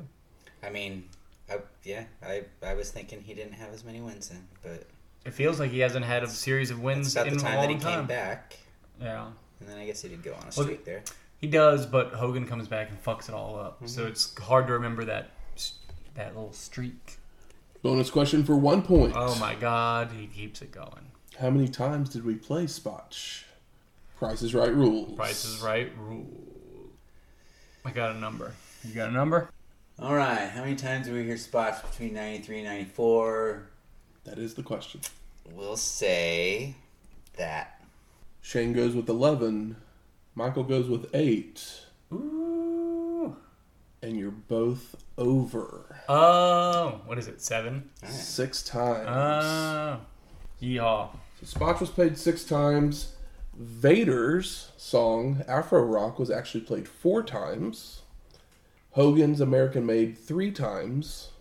And then a handful of ones at two times, such as Was Bret one of those two times? One Two Three Kid, Luger, Sabu, Terry Funk, and Undertaker. Alright, so Bret Hart has not won at the end of the show. Bret Hart Any of had? Heartbeat and Heart Attack. Ooh. Unique. So they only played one time each, huh? Yep. Rude. So only three points gained this week by Michael. I'll take it. I need it. I promised. That's true. Next week, Natural Born Killers. Natural Born Killers. Can you imagine who might be in this main event? Dr. Dre and Snoop Dogg. It's not Woody, Tupac. Woody Harrelson and Juliette Lewis. Mickey and Mallory. Music from this week's show is Beach Party Version 2 by Steve Vaus. And the Heartbreak Kid won our main event, so we play his theme music, Sexy Boy by ah. Jimmy Hart and JJ Maguire. If you like this episode or any of our other ones, go out there, rate and review us on iTunes, Stitcher, Google Play, Spotify, Spotify. or wherever you find your podcasts at. Do as Michael says. Five stars or no stars. Get it right. And if you have any questions, comments, concerns, If you've ever been to uh, a little place called Philly and you know of things that they like to eat, drink, snack on, Philly roll call. something. Damn, maybe I should bring a Philly roll. Have I brought a Philly roll for a Philly show yet? I don't think so. Huh. I mean, I brought enough sushi though. I think here recently, so maybe we'll just hold that one Who for a gets mad while. about sushi? But yeah, if you if you know anything that would have to do with a place in Philly that you think that we should try, slide into the DMs. Let us know. Tweet it. And you can do those things at our email at wrestlinghistoryx at gmail.com or find us on Twitter at wrestlinghistox. Wrestling H I S T O X. We'll talk to you next week. Oh God, leaders.